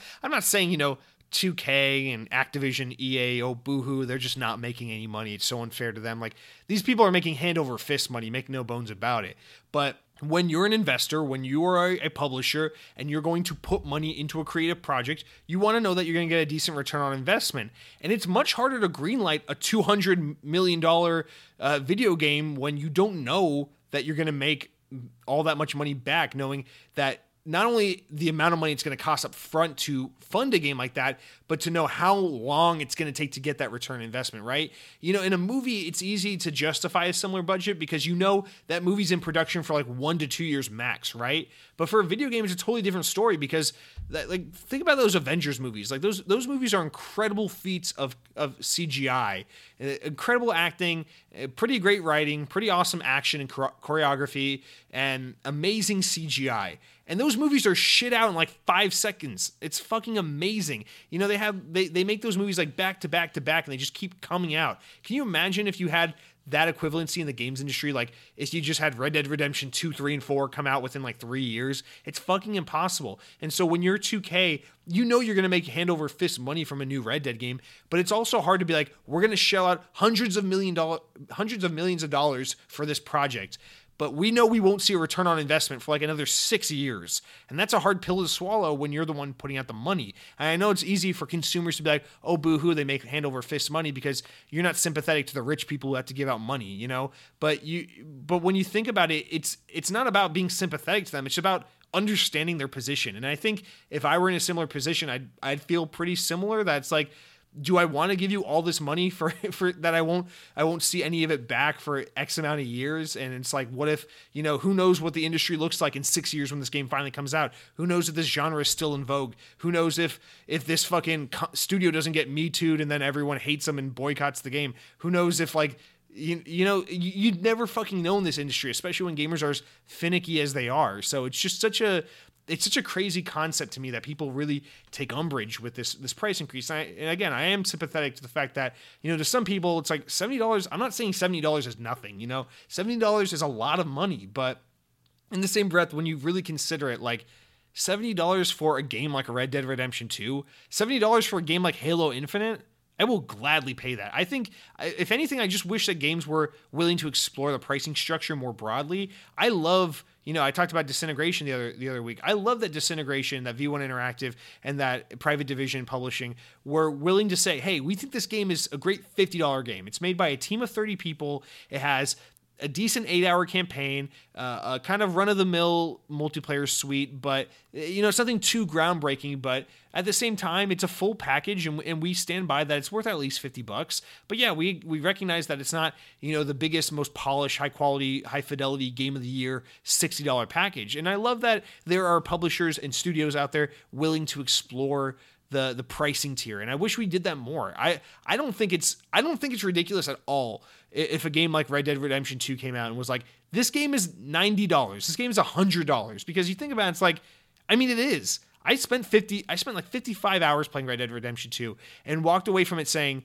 I've never had an experience like that in a video game ever. That that was the most next generation experience I ever had in a video game. It's, it's not my favorite game in the world by any stretch of the imagination, but it was one of the most memorable and full and complete experiences I've ever had playing a video game, period. And I can't help but notice at every, during every second of that playthrough how much fucking hard, painstaking work went into so many facets of that game. And I could never even begin to fathom what it would be like if I had to if I had to be responsible for anything that went into that game. I could never do a single goddamn thing that went into making that game. It's an amazing feat of artistic talent and creative vision. And to just be like, nah, fuck it, $60, everything's $60. I don't give a shit if it took seven years. I don't give a shit if it took thousands of people to make it. I don't give a shit if it took, you know, the work of million of thousands of artists coming together to create like some fucking symphony of like artistic creation on a fucking PlayStation 4 disc. $60. You know, it's just it's ridiculous. Developers and publishers I think should should be more liberated, encouraged to just be like, "Hey, this is what we think this product is worth." And we're just going to put it out there at that price. And you tell us if it works or not by either buying the game or not buying the game. But I think it's pretty fair to say that when you spend $60 on a game like fucking Evolved, that game from Turtle Rock Studios that came out early in the generation, you're like, $60 for this half baked multiplayer game? That's bullshit. That game should have been like 30 or $40 tops. I think $30 would have been the sweet spot, plus the in app purchases that it had. I think that's a great place for that game. And then you play a game like Red Dead Redemption, you're like, this is only $60? Are you kidding me? It's just such an unfair Uh, standard to hold every game to across the board as if all games are created exactly equally. It's just not fair. And so I'm, I'm a huge proponent of the $70 increase just for the fact that we need to pump some more money into these studios and, and so that, you know, publishers are willing to take bigger risks so that people feel more confident in going big with their games. And I also think that maybe sometimes games are a little too big and we need to be willing to scale some games back. Maybe not everything needs to be the size of Witcher 3 or, or Red Dead Redemption 2, but I don't know. I, I, like that these conversations, at least in some form or fashion, are starting to be had. The the other big thing here is that smart delivery is not supported on NBA 2K21, which is kind of all but confirming that at least for now, 2K is not taking smart delivery serious, which is a big loss for Xbox and, and something we need to. This is going to be what makes or breaks smart delivery as a feature: is who supports it and who doesn't. And we already know some people aren't supporting it. EA isn't supporting it. Um, we know now 2K isn't supporting it. And these are some really big publishers, so that's not good. Last last note on this, Lethal Migraine had a comment. I thought I'd plug it in here instead of at the top of the show because it's related to this story in particular. He says, It came out today that next gen NBA 2K is going to be $70. If next gen games are going to cost more, Game Pass and Xbox are going to look even better to consumers. I think this is a great point, and I hadn't even considered it until you wrote this Lethal Migraine, but that's exactly right. Game Pass is going to look so incredible. Again, that's why so much rides on this this July event in a few weeks because if the games look incredible, if if what you see is wow, Halo Infinite looks amazing, and Everwild looks amazing, and whatever Obsidian's working on looks amazing, and the next Gears game looks amazing, whatever fucking all these studios are working on look like excellent games. And wow, Xbox is a really powerful console, and wow, it's more affordable than PlayStation. Oh, it comes out this soon, and wow, it's just what a great package overall. And then you're you're throwing the curveball of oh, and games are going up by ten dollars a game now oh, but if you have Xbox, you just buy Game Pass and you just get all the games for a monthly subscription service. And it's like, shit, why am I not buying an Xbox again? I don't want to pay more money for games. I don't want to I don't want to, you know, play on an inferior powered console that's just as expensive if not more. So this is this is actually a great opportunity for Xbox to capitalize because if we see this happen in the coming months, that Activision's like, yeah, our games are 70 bucks. EA, our games are 70 bucks. Everyone, you know, Bethesda, our games are 70 bucks. PlayStation, our games are 70 bucks on PlayStation 5. And then Microsoft's like, yeah, our games are 70 bucks on Xbox, but just get Game Pass instead and don't pay for any of them. And it's like, sh- shit. God damn, Microsoft, is there anything you can't do? And then we all give Phil Spencer a pat on the back and we, and we ice him with a with a with a beer and we tell him to chug it and he chugs it and he's all our bro and then we f- turn our hats backwards and and we and we and we cheer because we're all a bunch of frat boys and that's that's what we're looking at here. So our next story uh, playing coming back to that Warner Bros. story from a few weeks ago, it was reported, of course, uh, not too long ago that uh, that that's a you know report suggesting that AT and T was looking to pot- potentially sell off Warner Bros. Interactive Entertainment in an effort to reduce their debt. Originally, it seemed that Ubisoft and Activision were included as potential buyers, but now reports are surfacing that Microsoft is also an interested party. The possibility of Microsoft acquiring WB Interactive makes sense considering that the company has been on a game dev buying binge in recent years to beef up their first party offerings. If acquired, Microsoft would gain the talent of studios such as Rocksteady, NetherRealm, Monolith, and Avalanche Software. I had to add that in for myself. If the new report, uh, if this new report from The Information is to be believed, Microsoft could be on the verge of massively increasing their already impressive lineup of first-party studios.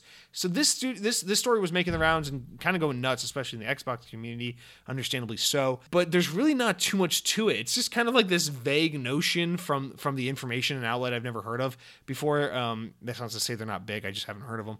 Um, but basically, just kind of saying that Microsoft is reportedly an interested buyer. So I guess, you know, just from that vagueness, it seems like they're no more or less interested as far as we know than than Ubisoft is or than Activision is. So I don't know how much of, you know, an upper hand they have on the other potential buyers to to swoop in and get this acquisition. But this would be a massive get for Microsoft. And I remember, I, I mean, I know the other week I was saying, I hope this doesn't happen. I hope Microsoft doesn't buy them. I hope I hope this isn't a thing but the more I think about this, the more it's like I don't know. I kind of I kind of want to double down on my thing that Microsoft should not buy this because my my first thing is Microsoft. You know, a few years ago when they bought all these new studios, they went on a, a massive binge and they more than doubled their their studio count, and that's great.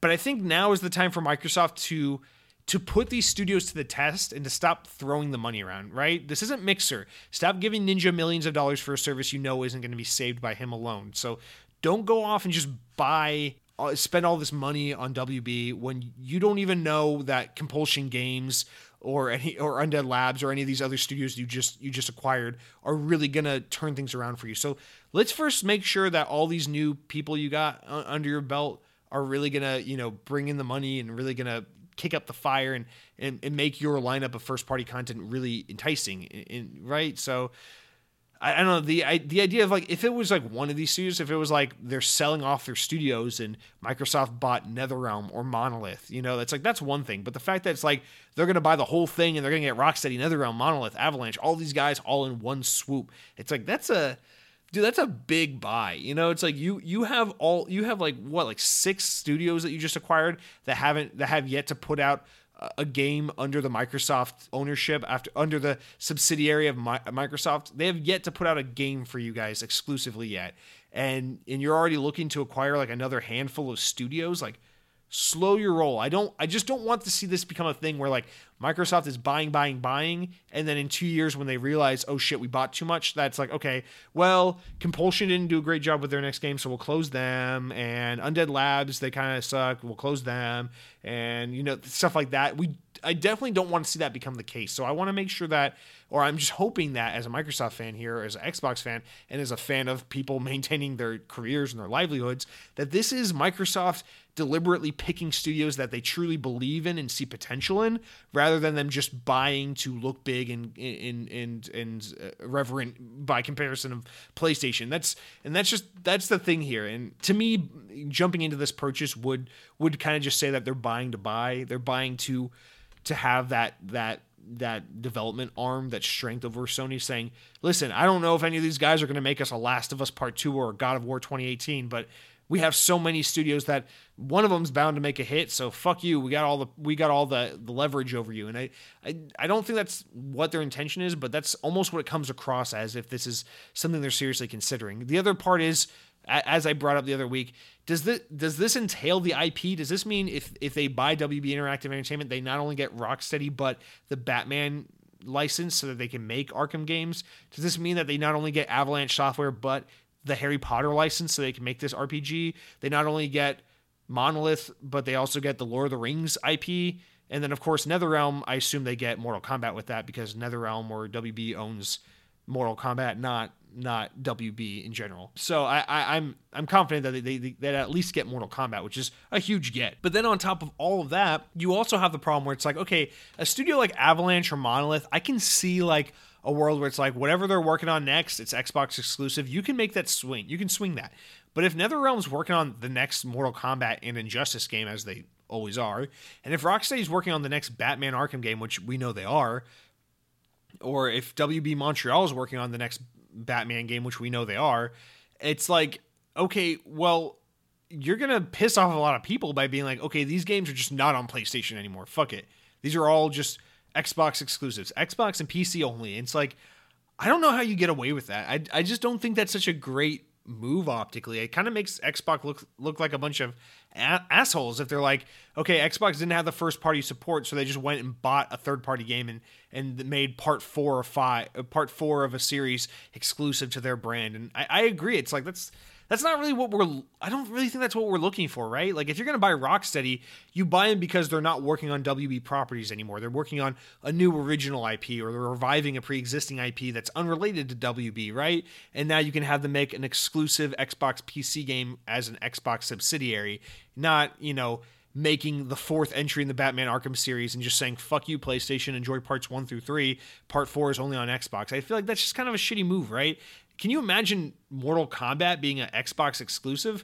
That one's actually kind of a kind of a cooler get. I, I feel like where it's like, you know, Mortal Kombat's one of those things where it's like it, it's not like you need to play Mortal Kombat nine and eight and seven to understand Mortal Kombat eleven or twelve or whatever one's. I think twelve is the next one, right?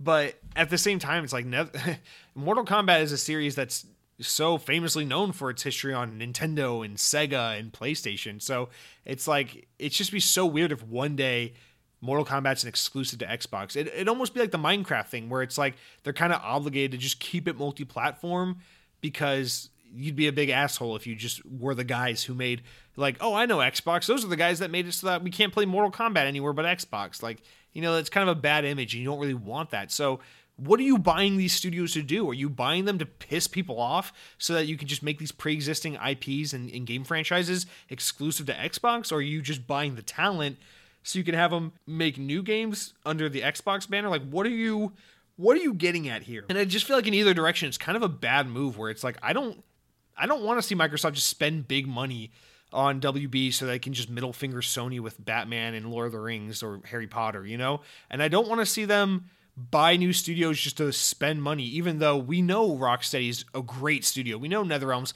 a great studio. We know Monolith's a pretty good studio.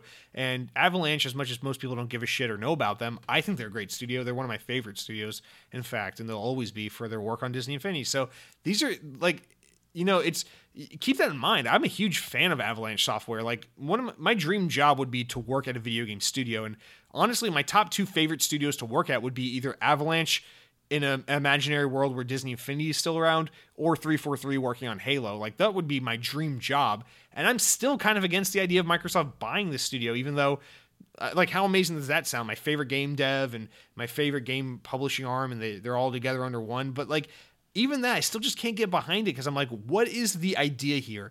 What would you want Avalanche? If Avalanche isn't working on Harry Potter or another WB owned franchise, what do you want Avalanche for? Because they're not too well proven. They worked on Disney Infinity and some movie tie-in license games and that Tak and the Power of Juju series on like the GameCube from back in like the old Nickelodeon days on PS2 GameCube era. So like what do you want with those guys? They're not they're not they haven't proven anything like too miraculous that you need to go drop 4 billion dollars to acquire them.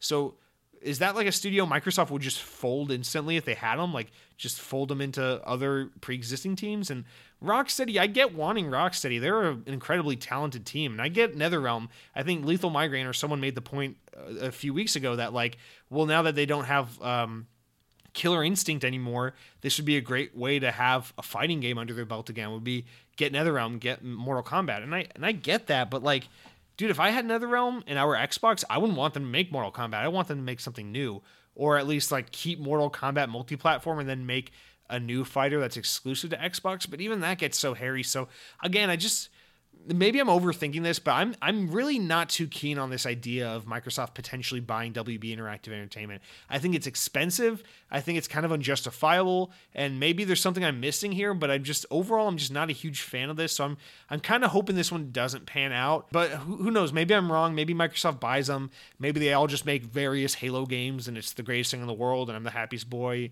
But I just I don't really see maybe I'm not seeing the forest through the trees here, but I just don't see the inherent benefit to buying this one. And I kind of think it's best left to a Ubisoft or an Activision, or for them to just remain WB Interactive Entertainment, AT&T. Maybe you don't need to sell them, you fuck boys. Maybe gaming's a lucrative business and you don't need to offset your debt by selling off your game division, you fuck boys. But anyway, our, our next story, we're gonna move on. Our next story here is that popular Halo Halo YouTuber. I just told you I don't follow Halo YouTubers, and now I'm telling you I do. Popular Halo YouTuber Hidden Ex, Ex, Xperia, Xperia, Spheria, whatever. I'm sure many of you know him. Recently had legendary ex Bungie audio directory director director Marty O'Donnell on his show, and during the interview, we learned some new information regarding Bungie's relationship with Activision and Microsoft. So I know Marty O'Donnell actually kind of commented out the other day, like, wow, slow news story gaming outlets because everyone was reporting on this. And I don't know if he was just being cheeky or if, or if like he was actually kind of annoyed by the way this was picked up. But nonetheless, we're gonna we're gonna talk about it anyway. So directly from Windows Central. Marty O'Donnell says, quote in this video, because I was under the leader because I was in leadership, I was one of the board directors that we went uh, that went with Activision. If there was any blame for going with Activision, I am a part of it. O'Donnell said. There were seven of us total, I think, and we made a deal with Activision. We knew it was a risk right from the get go, and then it turned out to be exactly as bad as we thought it was going to be. I'm the only one who's going to say that, except everyone who no longer works for Bungie is going to say, yeah, it was bad from the start. The ex composer claims that Bungie entered a deal with strict terms mandating control over the Destiny IP that ruled out several, quote, big players from publishing the title including Microsoft. So basically, they're they're saying that uh, Bungie was very very adamant that whoever they go with for Bungie, they need to own the IP. And basically, Microsoft said, uh, "We're going to own it if you go with us," and they said, "No thanks, we're not going with you, Microsoft." And so that's that's an interesting tidbit tidbit we'll get into in a moment there. He says, quote, the reason why we went Activision was not just the money, but it was because as part of the contract, they didn't own the IP. Now remember, Microsoft owns the Halo IP, and we wanted to make sure whoever we work with next would not own the IP. And Activision agreed to all of that. All of the other big players uh, during that period would no longer would not agree to that, including Microsoft. It's very close to us making a serious, and then he says ellipses. Sorry, the way he said this is is just directly translated from the way he says it. But he says we almost went back to Microsoft, if you can believe it. Uh, and then the story just kind of rouse, ends off with Microsoft split with Halo developer Bungie in 07 as Bungie transitioned into a privately held independent company, while the Halo brand stayed in house with Xbox. The alleged partnership would have drastically skewed the future Destiny, which instead enjoyed several limited time exclusives on PlayStation as an external for its Activision deal. So this is just a really insightful deal, and honestly, I, I know the point of the story is to kind of be like, oh well, Activision sucks, and they knew that Activision sucks from the get go. I don't really think that's the big story here. I think everyone, anyone with like half a half a brain who knows anything about Activision knows that if you're going to work with Activision, it's probably going to be a shitty deal. They went for they went for two reasons. They needed money and they needed to own the IP. And that so they did what they had to do and ultimately worked out in the end because now they're completely independent and they own Destiny. So I think they made the right move regardless of whether or not it was it was choppy and hairy back at the time. So whatever. I think the bigger story here is the whole they almost went with Microsoft thing. And that's because you know, this is such an unfortunate thing where if Phil had just been in charge a little bit sooner, I think everything would be so different with Bungie. I think Bungie might be an Xbox studio to this day, you know, if if Phil had been in charge back in back in those days, because honestly, this is this is just indicative of a different era of Microsoft because we know Microsoft has changed and become more you know uh, friendly to to other developers and things like that because we saw Insomniac have a similar situation as Bungie where they said, "Hey, we want to make different IPs, but we don't want Sony to own them. Because honestly, Microsoft was just kind of playing copycat to Sony, especially back in these days, where this is the thing that Sony's very famous for, is that Sony's always always about, hey, whatever you do on our platform, if it's exclusive, we own the property. We'll we'll fund it, we'll publish it, whatever, but we need to own the IP. And that's why we got Sunset Overdrive on Xbox, was because Insomniac wanted to own the IP, and Microsoft was the only one willing to say, "Yeah, if you if you if you let us publish it, if you make it on Xbox exclusively, we'll let you keep the IP." And you know that's why Sony owns the Sunset Overdrive IP now that they bought Insomniac all these years later, is because is because Microsoft let them keep the IP. And that's an example of you know the modern Microsoft versus what we're seeing here in the story, which is the old Microsoft, the Microsoft that said, "Hey, we keep Bungie or, or we keep Halo. You know, you can't you can leave us, but we're keeping Halo." And they said, "You know, we we'll do Destiny with you, but we want to keep it. We won't." Um, can you fucking imagine if they had like a Phil Spencer back in the, in these days in charge I mean, I know Phil Spencer was at Xbox back then, but can you imagine if Phil Spencer was the the top dog, the guy in charge back in these days, and he said, "Listen, Bungie, we want to keep you in house. We want to keep you with us. You've been a great partner. You've created some of the best games. You're pretty much responsible for why Xbox exists to this day. Listen." We will let you keep Destiny as long as you let us publish it, you let us fund it, and you let it be an Xbox game. Dude, can you imagine? Because Destiny, Destiny is like the poster child for this generation when I think about games. You know, you can say Fortnite Red Dead or whatever you want. But when I think about, you know, what defines the PS4 Xbox One generation, the first game that comes to my mind is Destiny 1. It is the most it, it is the it is the game that not that feels the next the most next gen, but rather it describes what this generation was all about. It was the open world shared multiplayer shooter with you know the the long-standing game that is a games as a service, and that's really what this generation was all about. And Destiny kind of kicked that off when you really think about it it's it's it's less of like the let's play this game, move on to this game, move on to this game. It's and it became the story of this is a game that's coming out in 2014 that we will play for years and years to come. This will be part of our life. We are not Xbox gamers who play Destiny sometimes. We are Destiny gamers that play on this platform. And and and you know, with going with Activision, Sony got that marketing deal with them, and then Sony or Destiny got so intimately connected and marketing tied to PlayStation that it was kind of written off as a PlayStation game, which is like such a mind-boggling thing to think about now because I mean, remember in 2013 and 2014 when we were seeing Destiny that this was so crazy. This was Bungie. This is this the team that basically made the Xbox. And these are the guys behind Halo. And now they just seem like they're so in bed with like one of the dirtiest publishers of all time and and everything they're doing is all about PlayStation. They're getting all this timed exclusive content and all the marketing deals with PlayStation. And that's just a crazy crazy alternate like fucking history. That's like a it's like some fucking alternate Nazi history where where where Nazi Germany won the war and now everyone's fucking living under living in a communist dictatorship, you know. And, and that's kind of the reality of what we dealt with this generation was we saw so I, I had to laugh about it because obviously it's not even remotely anything like that, but I just I just want to be dramatic because I love Bungie but but you you get the the rough idea that you get the rough idea that this is just a crazy thing that happened, and now I guess we're all comfortable with it, right? Because we're we're used to thinking as Bungie of Bungie as more of an independent developer, and we're think we're used to thinking of three four three as the Halo team now, and and Bungie being the Halo guys as like a thing of the past, and Destiny is Bungie's thing, and Activision is related to Bungie, and PlayStation is related to Bungie, and it, you know, enough time has passed that we're all acclimated to this. But this is a a crazy world right now, and and you got to think like this is one of those things that could have saved the Xbox, right? You know, Destiny, I know it's not a game that like gamers consider as one of the best games of the generation. It's not one of those games that gamers consider of like the creme de la creme of of the PS4, Xbox One era, but in terms of sales, in terms of player attention, in terms of like conversation and spark and buzz surrounding this franchise, especially when it was new, man, that would have been like the biggest get if it was like, sure, Xbox One has Kinect and it's a little more expensive, and we dropped the ball out the gate with some of the marketing. But guess what? You know, Destiny, that new game you want to play, the Bungie game, it's only on Xbox. So fucking buy Xbox One, you fucking idiots. That would have been such a huge. That would have been. I, I'm not saying it would have been the thing that made the Xbox One 100% competitive with the PS4, but that would have been a massive component of it. It would have been a huge get for them.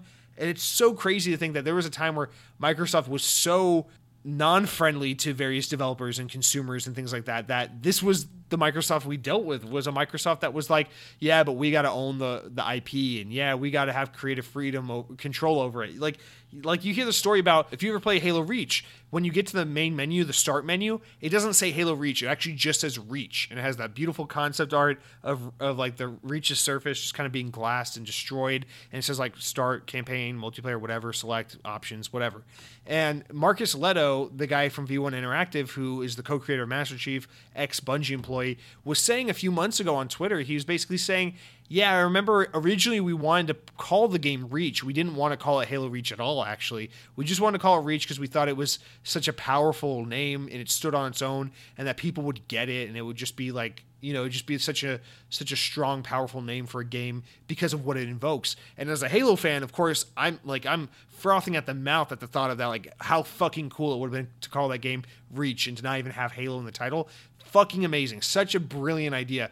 But he, Marcus Lehto said, you know, Microsoft was not having it. They're like, no, no, no, you have to put Halo in for like SEO purposes and for brand recognition and in order to sell the game. You know, people need to know this is a Halo game. We're not trying to be artist all artistic about it. We're trying to be, you know, we're trying to sell copies here. We're trying to use our most popular IP to, to sell millions of units.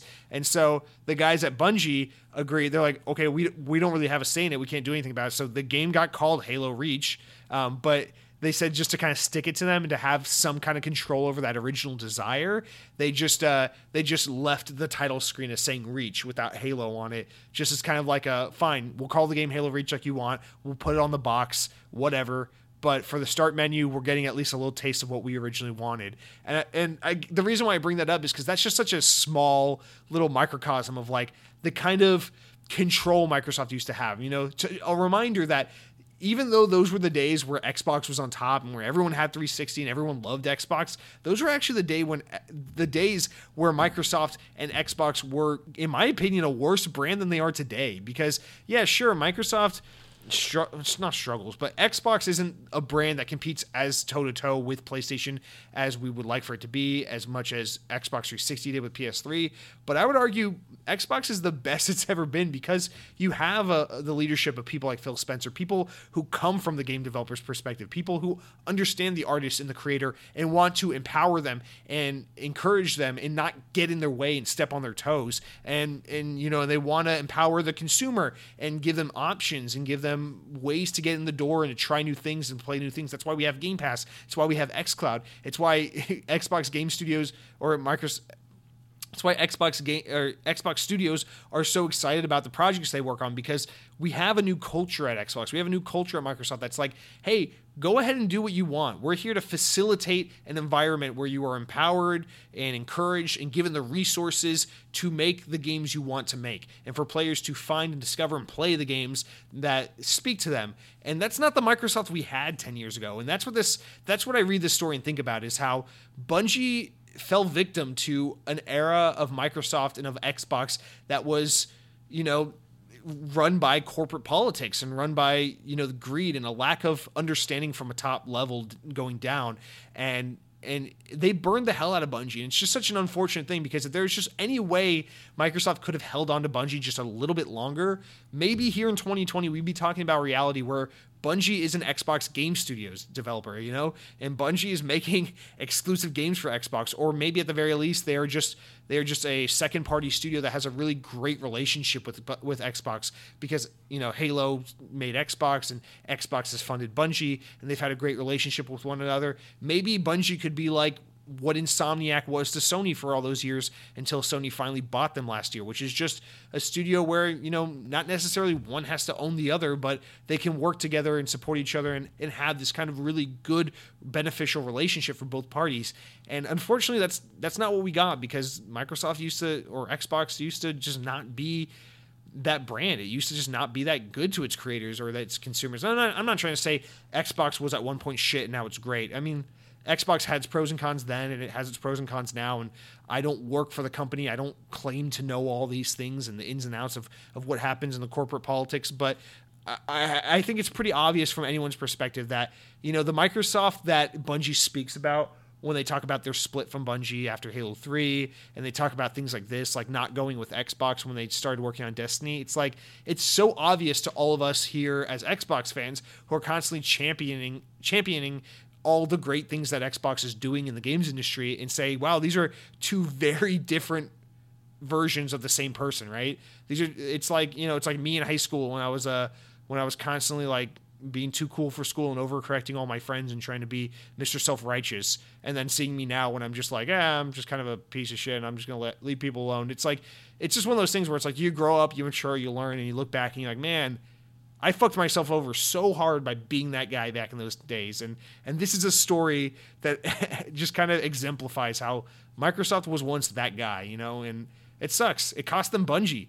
And I think, you know, as much as I love 343, as much as I'm excited to see what the initiative is, as much as I love Coalition, as much as I love all of Xbox's studios, Playground Games, what have you, there's no denying that Bungie's the one that got away. You know, if if Microsoft could n- maybe not necessarily own Bungie, but have that relationship with Bungie where Bungie was making games for Xbox and they had that kind of mutualistic relationship, then then like man that would that would just be it that would be that thing where like that'd be that golden ticket you hold over everyone's head where it's like you can't talk shit about xbox because we got bungie and like and i truly believe it's not not as a halo fan not as an xbox fan but just as a fan of like game design in, in the games industry in general bungie is without a doubt one of the top five greatest game developers ever made, period. And I am not necessarily saying Bungie in its current iteration, but like the Bungie staff back in the day that made like everything from like Combat Evolved to like Destiny 1, like that Bungie team is just pure magic. Like the kinds of games everything from their art direction to their lore to their storytelling to their gameplay loops to their mechanics to their polish to everything. Everything bungie touches turns to gold. And i know destiny's not like halo where it's like immediate 10 out of 10 critical darling you know? Bungie uh, destiny is a game where it's like it's a little more divisive and, and critically kind of like all over the place. But like people who love destiny know how great destiny is. And when i play destiny you know, I don't love it the way I love Halo, but it feels like Bungie. And and you can see the amount of ingenuity that goes into that game because there is so much unique identity to Destiny. There's so much industry like pioneering going on in that game. And that's what Bungie does the best. They are they are pioneers. They are not trendsetters. They are trendsetters. They are not followers. And it's such a shame that kind of from the get-go Microsoft had those guys and because they just they just weren't in the right place and handling things at the, the right way at the right time they kind of let that one get away. But I guess I mean that's kind of really far removed from what the story's all about. So we'll move on. But that's a that's kind of my rant on that story. Next up, we got another story from Windows Central, which is that Microsoft have detailed a new tool that may revolutionize the way developers work from home, and that's all thanks to Azure and Project xCloud. So, from Windows Central, by accessing the PC Content Test app, PC CTA, developers can use their dev kits through a 60 FPS version of Project xCloud with low latency. That's probably the most nerdy sentence I will ever fucking read on this podcast, and I bet only 7% of listeners had any clue what was just said. Um, but I'll continue on and we'll get back to it. Many of the developers using this are part of Xbox Game Studios, such as Ninja Theory, Playground Games, Rare, Turn 10 Studios, and Undead Labs. Some third party companies are also using this technology throughout Eidos Montreal and Infinity Ward, or including Eidos Montreal and Infinity Ward. Sean Davies, technical director at Rare, mentioned that testing builds became extremely difficult when working from home, and that by using the new Project xCloud PC CTA testing builds has gone back from back to normal. And whenever something went wrong, the team ha- now has a quote the flexibility to react when something goes wrong end quote. So let me explain what this all is because it's a lot of nerdy talk, but it's actually a really simple concept. And it's that Microsoft is using Azure and Project xCloud to basically allow game developers, namely Xbox Game Studios developers, but as well as other studios like Eidos Montreal and Infinity Ward, to basically access um, to access PC builds and archi- in, uh, in in developer tools um, that you know are at their office and things like that that they don't have access to now that everyone's working from home due to COVID, and basically be able to access it via Project xCloud via Azure. And so this way they can work on their dev kits and build games for new hardware like Xbox Series X and all these things basically using the power of the cloud, basically using Azure technology. And this is immensely helpful, you know, as as we are in the situation where people aren't able to work together as much or have the their studio resources on hand as as readily available as they once did of course due to covid. So this is a, a this is one of those things that's like it doesn't really affect me or you all that much but it's one of those things that's like that's just so cool. This is one of those things microsoft does very well where it's like the consumer isn't going to get all giddy about this because it's not like something sexy and hot that we can get our hands all over and talk about. But from a from the perspective of like giving empowering developers to be productive and get work done. That sounds like a very Microsoft PR way to put it, but from that perspective, this is a really amazing tool that people can just access their dev kits and their in their PC builds and all these things that they don't have immediate access to just remotely from their homes thanks to Project xCloud.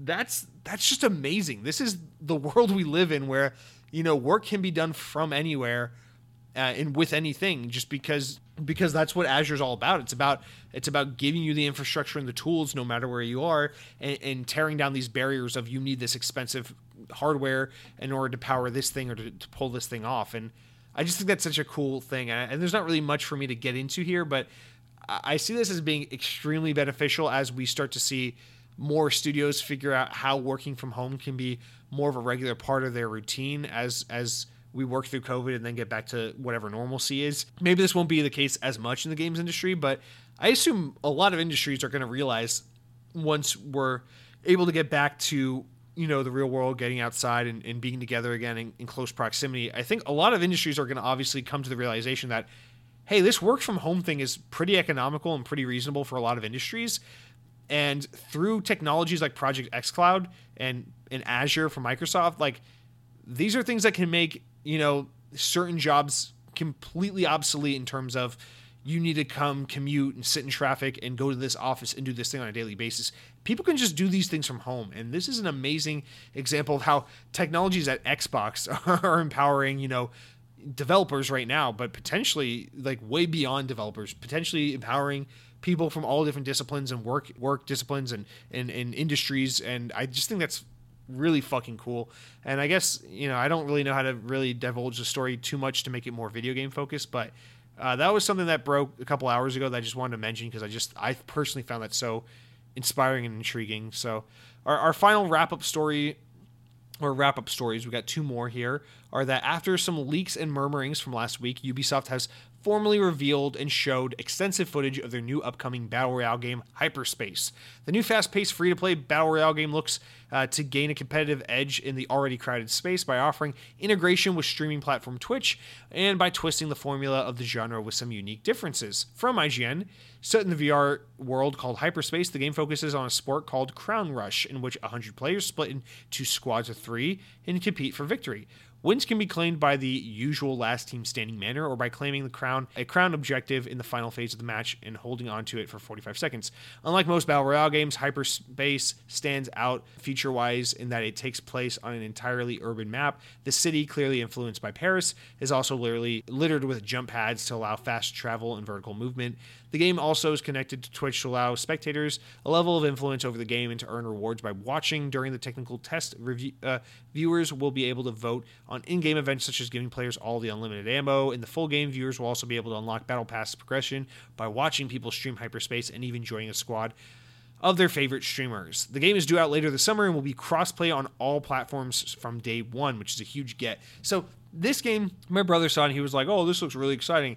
Uh, and, it is cool because I mean the the big allure for me here is that it's it's crossplay on all platforms day one. So unlike Apex Legends, I could actually play this with my brother and my nephew who are fucking PC losers. But aside from that, I have such a hard time getting excited about this, and I was kind of like resisting bringing this up when we were talking about a Halo Infinite battle royale potentially because it's like how many of these are there going to be? I understand it's like Ubisoft would be remiss to not at least give this a go, right? Because you know, Epic and, and, and EA and all these all these people are just making so much money hand over fist from their battle royale games. It's like we got to at least try and see if, if there's any room for us in there because if we can make money off of this, it'll be so worth it. So I get that. And the game does look cool. It has a lot of jump pads, which remind me of one of the Apex characters. It has a little bit of raw wall running, which is kind of Titanfall but also looks more like the Call of Duty kind of t- wall running.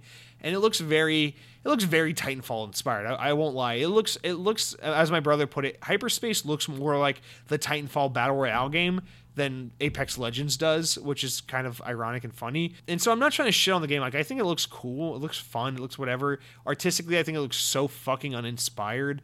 But I guess that's not what matters in a battle royale. What matters is if it's addicting and if you're going to spend money it, I guess I don't fucking know. I'm just kind of jaded on this genre, and it's really hard for me to say anything thoughtful. So I don't really want to get into it too much. But Ubisoft jumping into the battle royale space. This is the kind of thing that worries me about like if Halo is going to have a battle royale mode. It's like how crowded is this genre going to be? By the time Halo's Battle Royale makes it to market? You know, is it going to be too little, too late, or will being just a great game mode be enough to give it a spot in this in this competitive genre? Or like what what is the thing? But I guess I guess we'll see. Like if people take to Hyper Scape, if it if it takes off, if it's successful, then maybe there's still more room in this genre. Maybe maybe it's not all filled up like I'm saying it is or thinking it is. But yeah, just I, I'm just so it's so hard for me to get excited over this. I'll, I'll probably give it a try I'll just download it and give it a try one night, probably when it comes out. If it's good, it's good. But at this point, it's like, dude, there's so many games. I want to go play Yakuza Kiwami, whatever that remake of the first Yakuza game that's on Game Pass.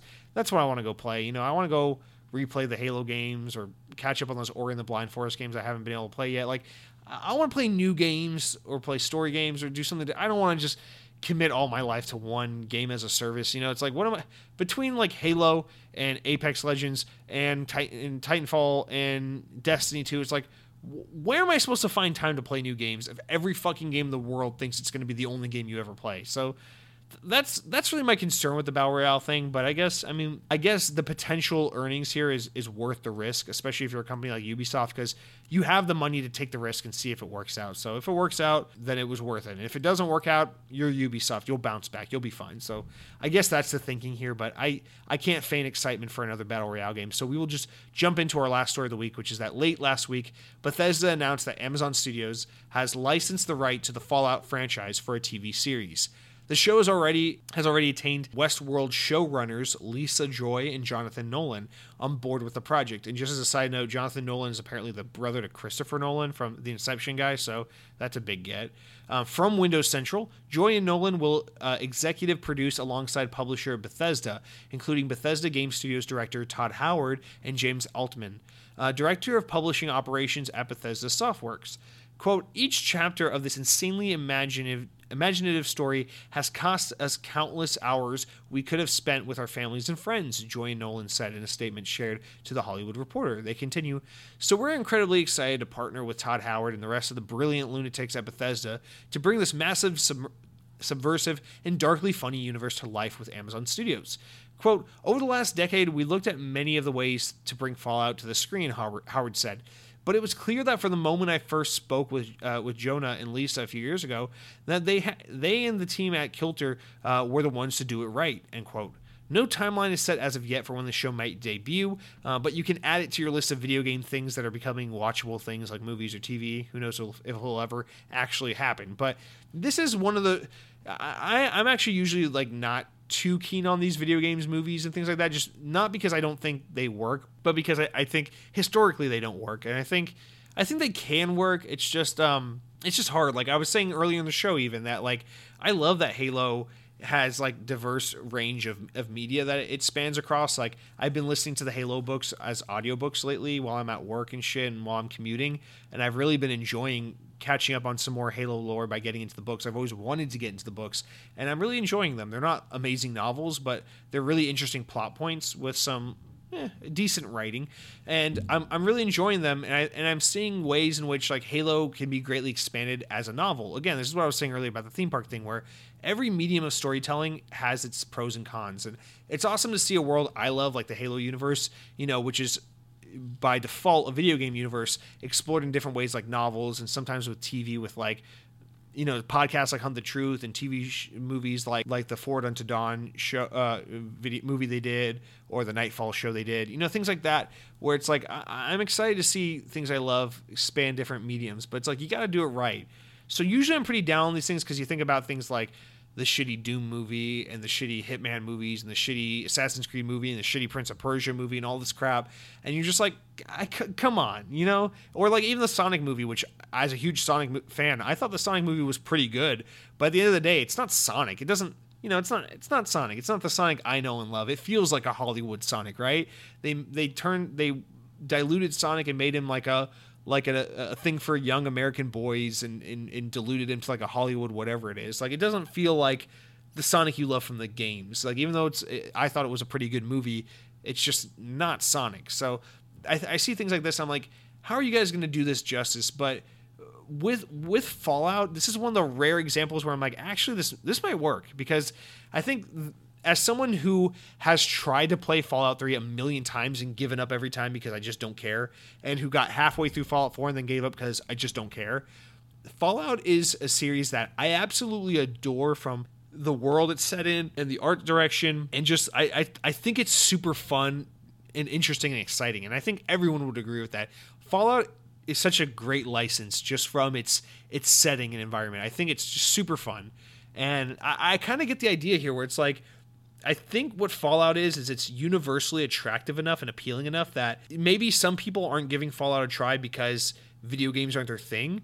But if you if you provide Fallout and serve it in a way that's more palatable to general audiences like TV, you might capture an even bigger audience for for a franchise like Fallout because all the trappings and things that make Fallout special, which is its its setting, uh, I think translate very well to the big screen, whether it's a movie or a TV show. So Fallout's kind of you know when you think about what makes a Fallout game great, it's it's it's the setting, and it's the premise. It's not like the characters. You know, you don't play a Fallout game, you're like, oh my god, my character is so amazing. It's like your character doesn't have they. It's kind of like the disconnect I have with open world games, where like publishers always say open world games are great because you can create your own character, you can make a male or female or change their skin color, or or like make them a cat or fucking give them a tail and name them whatever you want and change their voice, and that's true player agency, which I think is so funny because I'm like that's not player agency to me at all because you play a game like Fallout and your character has no personality because they have to make your character so general so that you can customize it that when you're actually playing the story beats of the game, your character feels like a fucking nobody. And you, I, at least me personally, when I play games like that where you make your own character, I have no emotional connection to my character. In fact, a fun fact whenever I play an open world game where you create your own character, I always intentionally make the character as far apart from me as possible. I, I without fail, I always choose a female character and then I just try to make her look very different from me because I'm like, no matter what I make this character like, I'm not going to see her, care about her, or relate to her, or anything in any way possible. Because, first of all, the game's in first person. You don't see your character at all. And then when you're like going through dialogue trees and picking options, it doesn't feel like this character I created is speaking and interacting in this world. It just feels like I made a character and that kind of starts and ends with the character creation. And now I'm interacting with NPCs throughout the world, and that just feels like me, the player, kind of blasting through the dialogue screens like ah this this this. It just i don't know it, to me that never really clicks that cohesion of like create your own character live out your own adventure in this world. Like to me i don't i don't actually feel like that's player agency. To me i feel like player agency is when you create the character you create the scenario and then you give me the control and the ability to decide and and manipulate that character the way I choose to do. To me, that's that's player agency. Is like, wow, so you're telling me Master Chief is this specific person, but depending on how I play the game is depends like who Master Chief is. Like that's player agency, not create this generic person that doesn't even have a voice actor tied behind them and whatever. So the only reason I bring that up is to say that like I think that's the key with with with Fallout is like the characters don't matter in Fallout. Like I, there are no memorable characters to me in Fallout. I think the character you create and play as doesn't fucking matter one bit in Fallout. I think what matters in Fallout is the setting. It's this. It's this like like middle 20th century, like early to mid 20th century America. That's like this nuclear fallout. That's like you know kind of futuristic, but kind of like trapped with this like 1950s technology. It's super fucking cool. I think that's what people love about Fallout. So it's like well what if you actually created compelling characters for the Fallout universe and then you just recreated that setting for TV? It's like, well, that could actually work. So, what matters in Fallout is that setting and that you come out of a vault, right? And that can easily be adapted to TV. So, this is like a rare example. I guess I'm just long story short. This is a rare example of like me thinking that this can actually be pulled off pretty well. And apparently these are pretty good showrunners, so maybe they got some good tricks up their sleeves.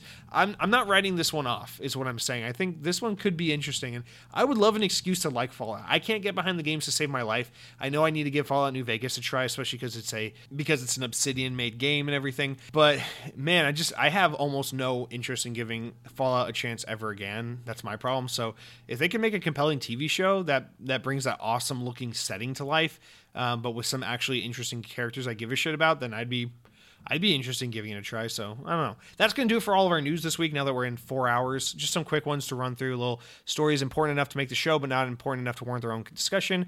We've got that Nacon, the European gaming peripheral company, have announced a new global licensing agreement with Microsoft to create officially licensed accessories for Xbox Series X controllers or for consoles rather. And then next we got beginning the 21st of July, Geoff Keighley and the game uh, of the Game Awards will be kicking off the Summer Game Fest demo event, which will run from July 21st 21st through 27th. Players will be able to try more than 60 new game demos for upcoming unreleased Xbox games. Look for special Game Fest detail demo details or sorry, look for special Game Fest demo tiles on the Xbox One dashboard uh, that week to find collect- collections of available demos. Some of the games you can expect to see include Cris Tale, Destroy All Humans, Haven, Hellpoint, Skatebird, which I want to play a lot, The Vale, Shadow of the Crown, Raj, and Ancient Empire, and Welcome to Elk. Next one here is that the Gears 5 Operation 4 begins on July 14th and is called Operation 4 Brothers in Arms. The new new players during this um, operation include Dominic Santiago. Much like the Carmine brothers who were added in Operation 3, Dom will only be available in PvP matches with PvE support coming later. Um, other new characters and new maps will be added throughout Operation 4. Next, we've got that Windows Central reports Mafia Definitive Edition has been delayed to September 25th. They've also uh, uh, reported that Kingdoms of Amalur Re Reckoning is now set to be released on September 8th and will be getting an expansion called Fatesworn, uh, which will be released sometime in 2021. Next, we've got that as part of Bungie Day, 343 have announced that Halo 3 will be officially launching on the PC via the Master Chief Collection on July 14th. Interesting to see 343 celebrating Bungie Day, but Halo 3 was a Bungie game, so all in good fun. And then our last few here that peripheral maker 8BitDo have announced a new controller clip designed specifically with Project xCloud in mind. It even has the official Xbox guide button on it. Amazon pre-orders for the SN30 Pro controller are up now for 45 bucks, and the controller will release on September 21st. And our final two are that earlier this week, roughly 30 minutes of Assassin's Creed Valhalla gameplay leaked, guessing that someone carried out the job that Ubisoft and Microsoft failed to do back in May. And then finally, the Dark Pictures anthology, Little Hope, has received a release date of October 30th on Xbox One. This is the second entry in Supermassive Games' The Perfect Dark, or sorry, the Dark Pictures anthology following uh, 2019's Man of Medan. And that's going to do it for all of our news this week, guys. As always, we will round out the show by going over the new game releases of the week uh, from Xbox Wire. This week there are a total of 11 new game releases that I will now go over. And we will, of course, as usual, as tradition dictates, uh, describe these games based on the titles and the screenshots alone and nothing more. Let's do a fast round since we're going really long this week and I gotta. I'm going to be up all fucking night processing and condensing and uploading this one. So, first one is that NASCAR Heat is coming out on July 7th. This is a game in the Cars universe. It takes place uh, before cars had eyeballs, um, but after they had wheels. So our next game here is called uh, Super Liminal. Coming out July 7th. This is a game with a hallway, and there's a giant chess piece in the hallway. So this is a game about fire safety and why you shouldn't block uh, fire routes and exit routes. Our next game is called uh, Lanternium, which is basically Gary the Snail from SpongeBob, except he is old and graying and looks angry, and then that Rocky Raccoon guy from Guardians of the Galaxy. But they're in this uh, they're in this uh, Q*bert little puzzle room, and it has lighting effects that look like Unreal Engine 4. And then our next game here is called uh, Robozarro, which is a combination of Bizarro, the Superman villain, and robots, uh, meaning that everyone in Superman must be a robot because Superman is the most uninspired and generic superhero of all time because the guy has no fucking weaknesses, and that's boring as hell. No one wants a superhero with no plights or weaknesses or setbacks. That's not relatable. Who thought that was a fucking good idea? Our next game is called Crosscode. It's on Xbox Game Pass. It's out July 9th. This cr- Crosscode is when you and a friend uh, make make a pact. You make a, a, code, a, a, brothers, an arms code, and you and you promise not to cross it, but then you cross it anyway. So this is a friend about being a big old. This is a game about being a big old dick of a friend. And then our next game is called uh, Distraint Two, which is a game where you play as these oversized bobblehead men who have to have the distraint not to kill themselves because they are so ugly and hideous. And of course, they all have uh, beards in Five O'clock Shadow because they're hipsters. And their next game is called Sword Art, uh, Sword Art Online, uh, Alicization edition, uh, Alicization Light Lycoris. So this is a game where you play as an anime girl, but what makes this interesting is that she not only wields a sword but is fully armored. This is this is a this is like a, a historical moment in Japanese gaming where they have a female character who's not overly sexualized, and she's wearing an appropriate amount of armor to protect her in battle. I think this girl could probably go up against every anime warrior, every female anime warrior in the history of video games and anime and manga, period and she would she would successfully defeat all of them and survive because she is properly armored with the exception of a helmet. She has her breasts covered, she has her thighs covered, she has her butt covered. This woman is going to be able to sustain damage eh, taken in combat, unlike all the other anime girls who would probably just die in less than a one one hit because they're pretty much just big old boobies and butts sticking out uh, with uh, like magic spells and shit. So good on them for being socially progressive and not over sexualizing this woman. Hopefully, that will allow her to survive in battle and not die um, as a martyr for pervy men. And then our next game is called F1 2020. I don't know why it's called F1 2020. It's literally just a picture of a Red Bull sports racing car. If any, it's like there's not even a game world, they forgot to design one. It's just a red background. So if you want to play as a game where you where you're a sports car but from a side view and you don't even get to run around because they forgot to build a world around this car, this is a stupid fucking game. You can go ahead and download it. It's a waste of money. I'd play Forza instead. We got the great uh, Perhaps this week. This, the Great Perhaps is a game about a man dressed in a spaceman suit who thinks about all the things he could have done, uh, perhaps, uh, but he he did something else instead. So the Great Perhaps is about uh, perhaps you know I um, I I don't have a college I don't have a college degree in uh, in political science. Therefore, I shouldn't apply for this job as a uh, consultant worker. And I don't have I don't have I don't have enough friends to um, to go to Chuck E. Cheese and rent out the entire building because because they won't rent it out to one lonely man who who wants to play at Chuck E. Cheese alone. And and perhaps I um perhaps I shouldn't have eaten four double cheeseburgers at the McDonald's drive-through because even though they were delicious and I had no problem taking them all down, I now am having a hard time breathing and feeling and feeling uh, fat and disgusting. So that's the great perhaps. And then our, our next game is called Bloodstained Curse of the Moon 2, which I think has already happened before. Then we got Sisters Royale, Five Sisters Under Fire, which is an Xbox Play Anywhere game. And you know my policy on Play Anywhere games. Uh, you should play them nowhere because this is a very uh, visually overstimulating anime rhythm game. And that's going to do it for all of our games this week. I appreciate you sticking by. That one wasn't really a fun one, but we had to get through it. So thank you as always. Now, rem- remember that for the rest of the month, we got a couple of games with gold. If you're on the Xbox One, you got WRC 8 FIA World Rally Championship for the rest of the month. You got Dunk Lords going from the 16th to August 15th. And then on the 360 side, you get Saints Row 2 until the 15th. And then for the other 360 game, you got Juju going from the 16th to the 31st. So be sure and download all those games. As for the podcast, I'm fucking tired. I'm going to go edit, compress, upload, whatever I do with this podcast every week, and get it up to you by 9 a.m. Eastern Time tomorrow morning.